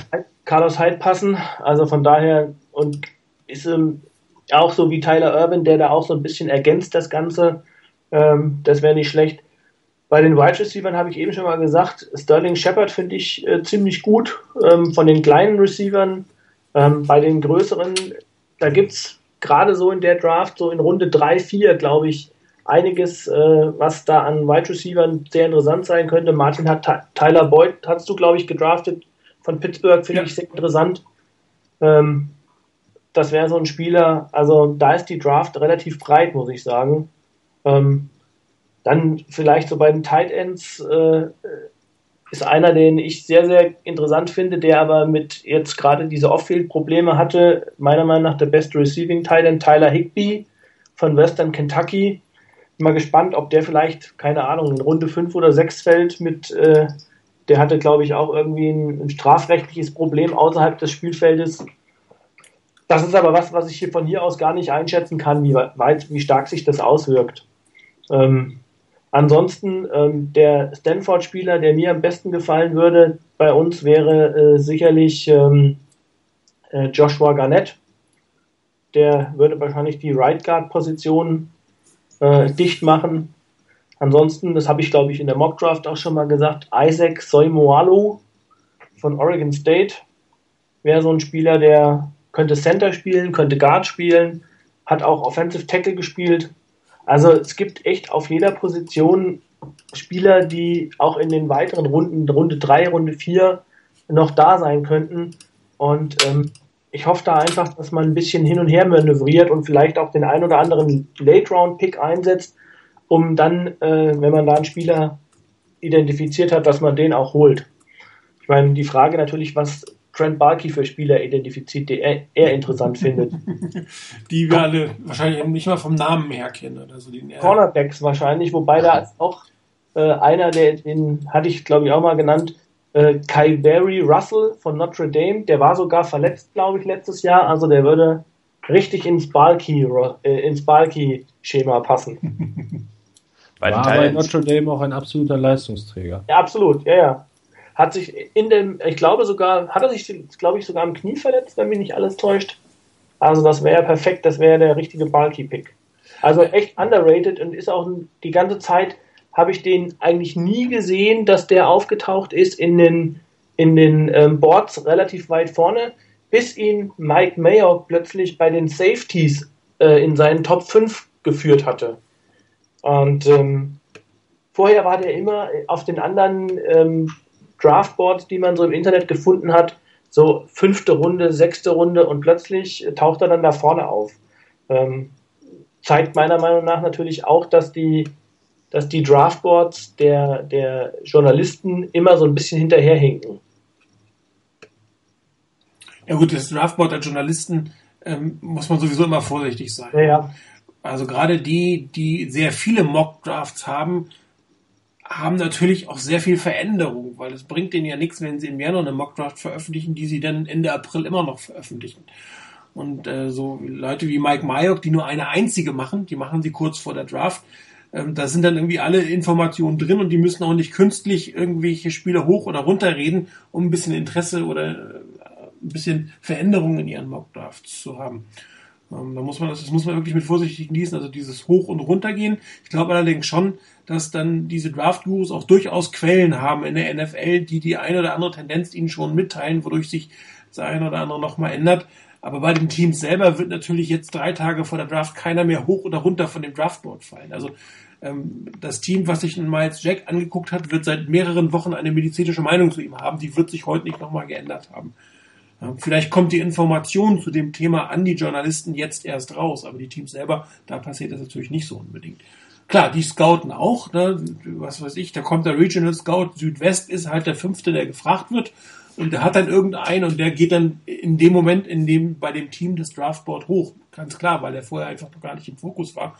Aber jetzt ähm, sollte das eigentlich, so wie das jetzt in, in, in den Medien zu lesen ist, sollte es bei den Teams eigentlich nicht mehr der Fall sein. Die sollten eigentlich relativ set sein es sei denn, es kommt irgendeine Information wie letztes Jahr mit ähm, Jay Collins und da kommt irgendwie ein Gerichtsverfahren und dann wird er halt einfach gestrichen, weil es nicht mehr passt. Beziehungsweise hat ja sogar der Agent gesagt, ähm, draftet mich nicht nach der dritten Runde, sonst komme ich gar nicht erst. Was für ihn eine sehr gute Strategie war. Ansonsten für die 49ers, für mich persönlich, ich mag ja Kenny Lawler von Cal.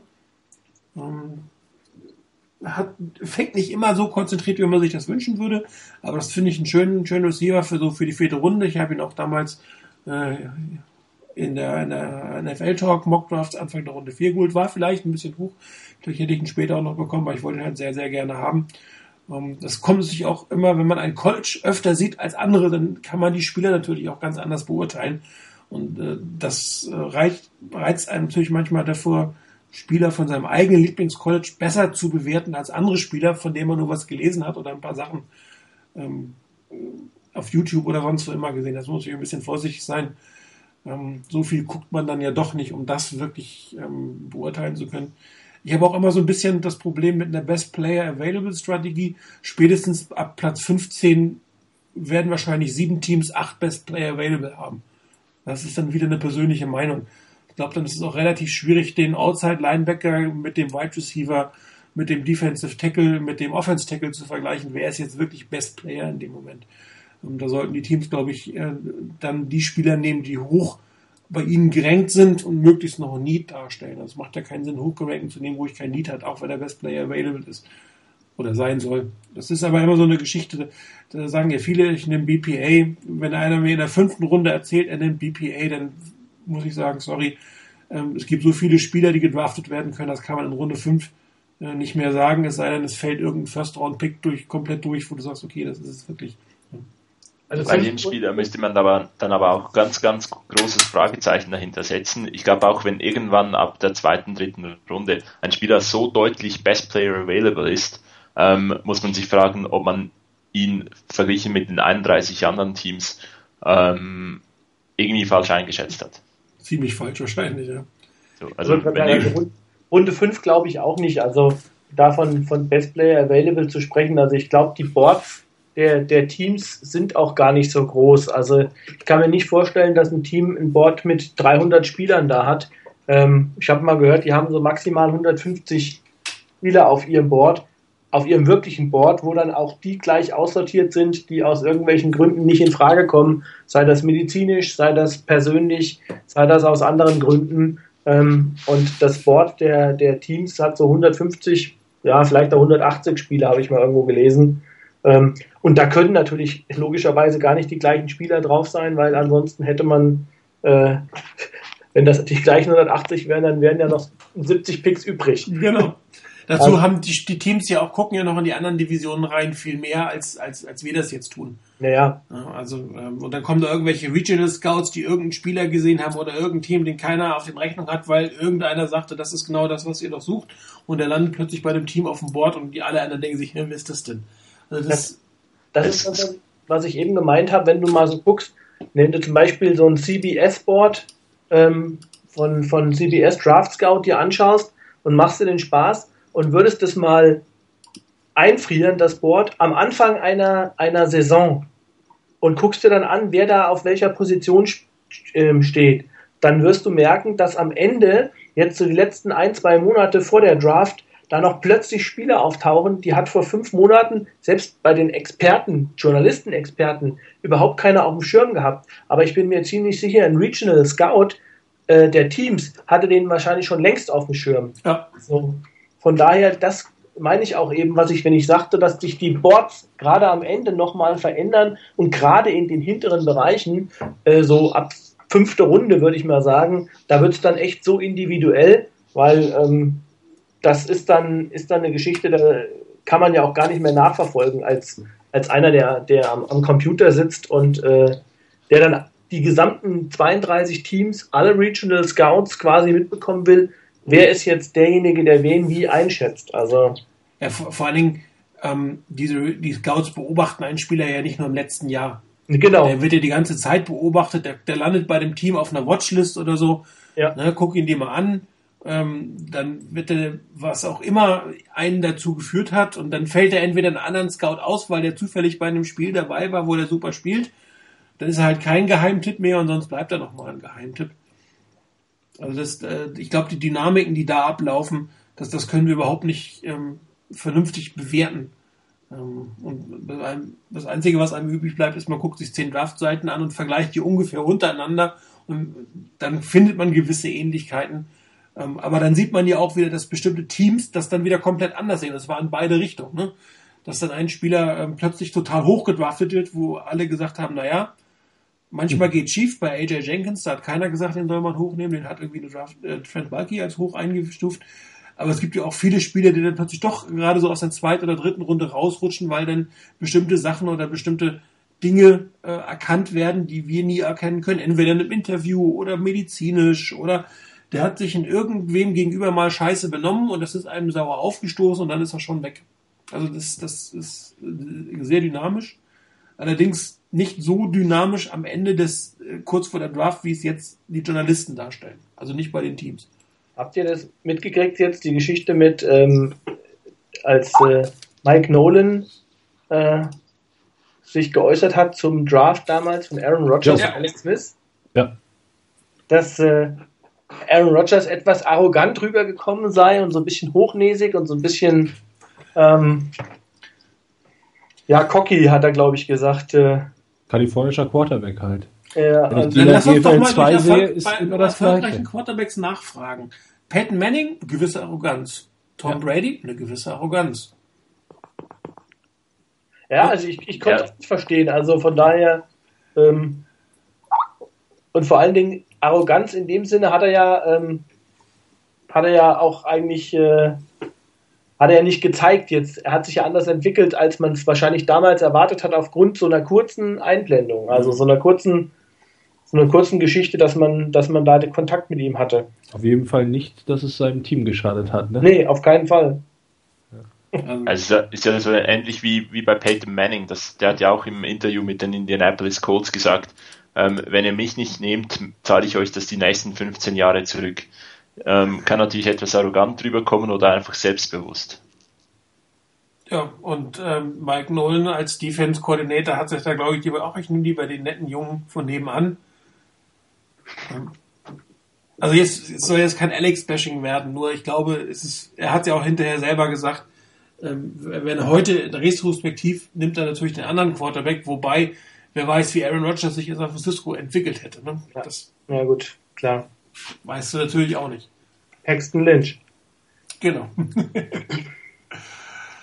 ja, ansonsten Sleeper Picks, Runden 5 für 7, irgendeiner? Ich habe äh, in die Richtung noch ein Tippspiel für euch, was mich interessieren würde. Ich ja. glaube, der ist dann schon längst weg. Wann geht Roberto Aguayo, oder wie immer er ausgesprochen wird, der Kicker von Florida State? Vor oder nach der dritten Runde? Vor der dritten Runde. Vor der dritten, also in der zweiten? Ja. Ich, hau mal einen raus. Du haust jetzt mal richtig einen raus. Also Bei welchem Team würdest du ihn denn sehen? Wer glaubst du macht sowas? Raiders. Keine, also jetzt war, das war jetzt wirklich aus, aus der, aus der, hm? wirklich so aus der Hüfte geschossen. Also es würde mich echt nicht wundern. Ähm, also der ist ja wirklich sehr, sehr hoch gehandelt worden, ähm, dass äh, da das ein oder andere Team tatsächlich wäre. Ich weiß nicht, wer war denn das damals? Kicker in der zweiten Runde? War das Gestkowski? Könnte auch Gestkowski, also irgendein Kicker ist in der zweiten Runde, glaube ich, ähm, vor gar nicht allzu langer Zeit, also muss irgendwie in den letzten zehn Jahren gewesen sein. Ähm, also vor den Raiders, äh, nach den Raiders. Wir können ja auch einen Kicker gebrauchen. Also. Ja, nee, nee, Quatsch. Also ich glaube, wir, wir würden niemals würden wir einen Kicker holen. Wir haben einen Kicker, der kostet drei Millionen. Was soll ich denn dann mit einem Kicker? Ja, und zwar garantiert. Genau. Den kann, den kann ich dann entlassen und dann habe ich drei Millionen aus dem Fenster rausgeworfen. Also das glaube ich beim besten Willen nicht, dass wir einen Kicker holen. Also nicht. Es, es sei denn, ja, nicht in der zweiten Gar nicht. Gar nicht. Was, was sollst du damit machen? Den schleppst du durch den Sommer und dann musst du versuchen, wenn er gut ist, ihn auf die Practice Squad zu bringen. Ja, Oder gesagt, du, du entlässt deinen 3,134 Millionen Kicker. Oder du hast zwei Kicker auf dem, auf dem Roster. Ja. Also, also Goskowski war übrigens ein Viertrunden-Pick. Viertrunden. Aber wer war denn zweite Runde? Was war denn mit Janikowski? War der? Der, erste der war erste Rundenpick. Relativ hoch sogar. Gab Top so, dann kriegst du es wieder weg.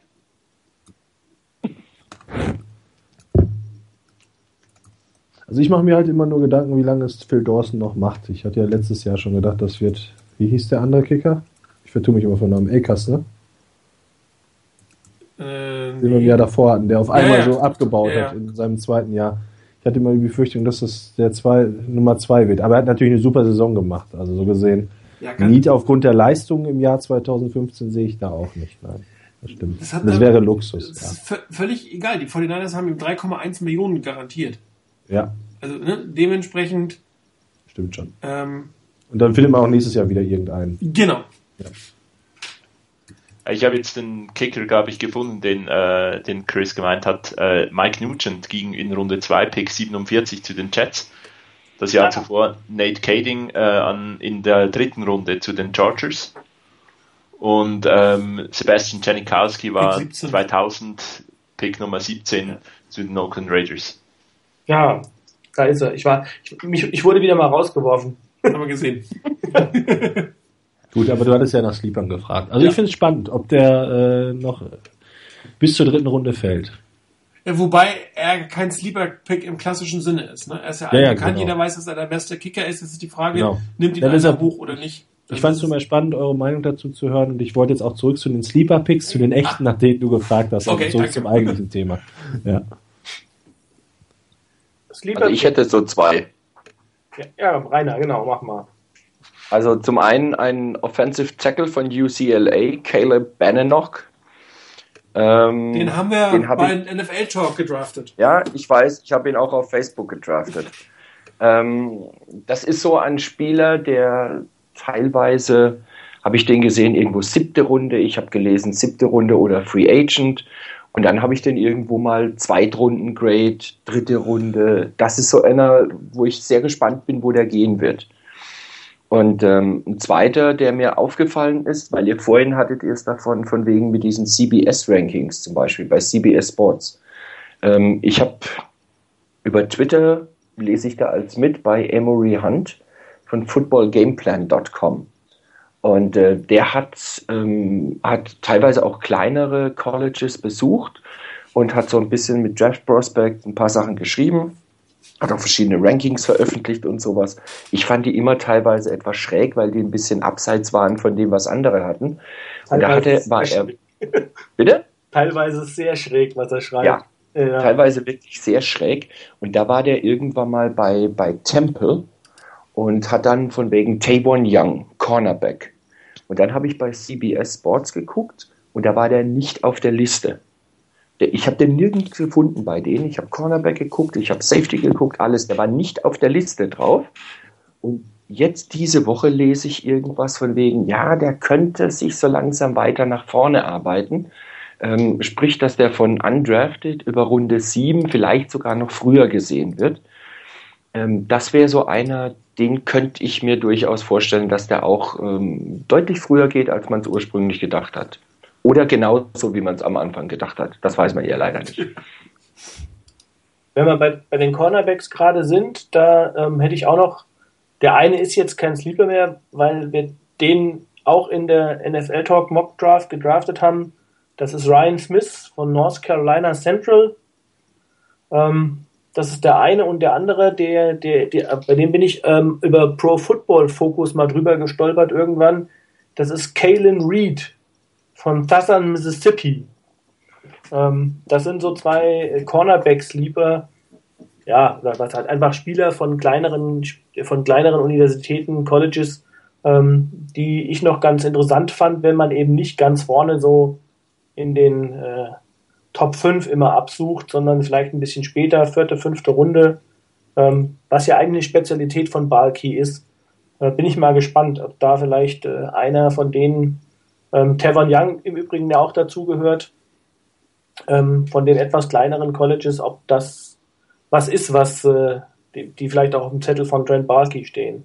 Gerade Kalen Reed hatte bei äh, Pro Football Focus extrem gute, ähm, also gute Werte, die nach deren Scoring Board ähm, hat er wirklich eine außergewöhnlich gute Saison oder gute Jahre gehabt. Ähm, auf Cornerback und ähm, von daher wäre das durchaus interessant mal zu sehen, wie sowas auch sich in der NFL fortsetzt. Also ob diese Werte, die dann in, in einem College und gerade in einem kleinen College dann ermittelt werden von Pro Football Focus, ob sich das übertragen lässt. Natürlich klar immer individuell, aber ob man sagen kann, ja, das, das passt auch für die für, die, für den Vergleich mit, mit Spielern von größeren Universitäten. Ja, wenn man mal auf die Quarterback-Position äh, schaut, wir haben auch in der NFL Mock Draft einen interessanten Spieler gedraftet, äh, Jacoby Brissett von North Carolina State. Den haben, der ist irgendwie relativ spät, glaube ich, Chris, bei uns in den Fokus gekommen. Ne? Wir haben sehr viel über Kevin Hogan geredet, wir haben viel über ähm, Jeff Driscoll geredet von, von ja. Louisiana Tech, also sprich Tim, äh, Tim Rattay Nummer 2. Ähm, und nachher sind wir so ein bisschen über Jacoby Brissett gestolpert von North Carolina State, sehr interessanter Spieler. Ähm, ist so ein bisschen Colin Kaepernick Part 2, wenn man so die Scouting-Reports liest. Ähm, traut ein bisschen wenig seine Offense-Line und läuft noch ein bisschen zu viel selber, aber ihm wird durchaus nachgesagt, dass er das lernen kann. Und im Gegensatz zu Colin Kaepernick ist er sehr akkurat in seinen Würfen gerade so eine, Distanz. Also das könnte ein interessantes Spiel sein für Runde 5, 6, wenn man noch auf Quarterback schauen würde. Ähm, wobei, ich bin mir nicht mal sicher, ob die 49ers überhaupt einen Quarterback draften. Sie haben vier auf dem Roster. Ähm, Quarterback draften, das ist jetzt nicht so das Ding von, ähm, von äh, Trent Balky. Vielleicht holt er noch einen als undrafted Free Agent. Aber das wäre so jemand für, der sechs, für die sechste Runde, wo man mal gucken könnte. Ähm, Jeff Driscoll, wie gesagt, von Louisiana Tech, ähm, auch ein relativ interessanter Spieler. War bei Florida, glaube ich, wenn ich richtig erinnere. Ja. ja. Äh, hat dann gewechselt, äh, hat dann in der Tech ganz gute Zahlen gehabt. Ist jetzt halt nicht unbedingt das, das Quarterback College, auch wenn Duke äh, das dem jetzt widersprechen würde. Hm. Ansonsten ähm, hoffe ich, dass es ein Dak Prescott nicht nach San Francisco schafft. Ähm, wollen wir mal gucken. Ähm, aber ich bin mir ehrlich gesagt noch nicht hundertprozentig sicher, ob die 49ers überhaupt einen Quarterback in dieser Draft holen werden oder ob sie mit den vier, die sie haben, ins Camp gehen werden. Keine Ahnung. Also ganz ehrlich, ist, ich muss auch so ein bisschen sagen, bei den Quarterbacks ist es mir ehrlich gesagt egal. Also nach Carson Wentz und Jared Goff ist es mir eigentlich Wumpe. Wen wir nicht kriegen. Genau. Also ja, weil, weil ich glaube, das ist also für mich dann wirklich so ein, so ein Leistungs Unterschied zwischen dem, was danach kommt. Ähm, und ich bin jetzt auch ehrlich gesagt eigentlich nicht so, dass ich sage, ähm, ich, erwarte mir von einem Quarterback, den ich in der vierten oder fünften Runde hole, ähm, da erwarte ich mir, dass ich den aufbauen kann, auch wenn er zwei oder drei Jahre Zeit hat. Also ähm, man kann natürlich immer einen Quarterback holen und immer versuchen, gucken, vielleicht hat man das Glück, aber wenn man sich so ein bisschen die Statistiken aus den Jahren anguckt, also nach Runde 3 würde ich mal sagen, ist es wirklich extrem selten, dass man da äh, einen Tom Brady äh, landet. Das ist einfach unglaublich selten. Also klar, natürlich gibt es dann auch mal zwischendurch so jemanden, ähm, sich Russell Wilson, den du dann noch in Runde 3 irgendwo mittendrin kriegst, klar, der auch ein, ein guter Quarterback ist, aber ähm, ich glaube einfach, wenn man wirklich einen Top-Quarterback haben will, dann muss man vorne zuschlagen. Ja, warten wir auf das Jahr 2018 und draften dann mit dem First Overall Josh Rosen, oder? Genau. Ja, genau. Darauf ja, können wir ja schon seit einem halben Jahr. Nein. Genau, das, glaub, darauf können wir uns alle ein bisschen freuen. Ähm, zusammen können wir uns, glaube ich, auf die Draft freuen heute Nacht. Äh, Chris, ich gehe an, du wirst dabei sein, live. Ja. Da wäre vielleicht die Bitte, dass du ähm, in den News, ähm, wenn kein anderer da ist, den Pick bekund, äh, äh, verkündest. Ja, mache ich. Kann sein, dass, dass noch der eine oder andere online ist. Kannst du ja gucken, könnt euch also nur noch absprechen in dem Live-Chat, aber dass zumindest der Pick ähm, erscheint. Und ähm, vielleicht haben die Vorteile ja auch zwei Picks, wer weiß, wie es, ausgeht diese Woche äh, heute. Vielleicht ist auch heute oder morgen früh Colin Kaepernick kein Vorteil mehr, auch das wäre durchaus möglich. Das Thema habe ich heute bewusst äh, mal ein bisschen außen vor gelassen. Wir haben jetzt zwei Stunden hier euch ein bisschen was über die Draft und Josh Norman erzählt. Ich glaube, das sollte es auch heute, für heute gewesen sein. Der Plan ist nächste Woche Feiertag, ne? Ja. Müssen wir gucken, wie wir das machen, ob wir den vielleicht einen Tag vorziehen auf Mittwoch. Müssen wir dann Anfang der Woche besprechen. Eine, Pre eine Post-Draft-Sendung. Ähm, für allen, die live dabei sind, heute wünsche ich viel Spaß. Ähm, ich nicht. Ich glaube, die anderen auch alle nicht, außer Chris. Sagt, ein Talkstrat ist offen und ähm, ich bin gespannt, wenn ich morgen früh aufwache, wenn die von das gepickt haben werden, wie vielleicht viele von euch anderen auch. Vielen Dank für heute fürs Zuhören und wir hören uns, so wie es aussieht, nächste Woche wieder. Ansonsten bis dahin ein schönes Wochenende. Ciao.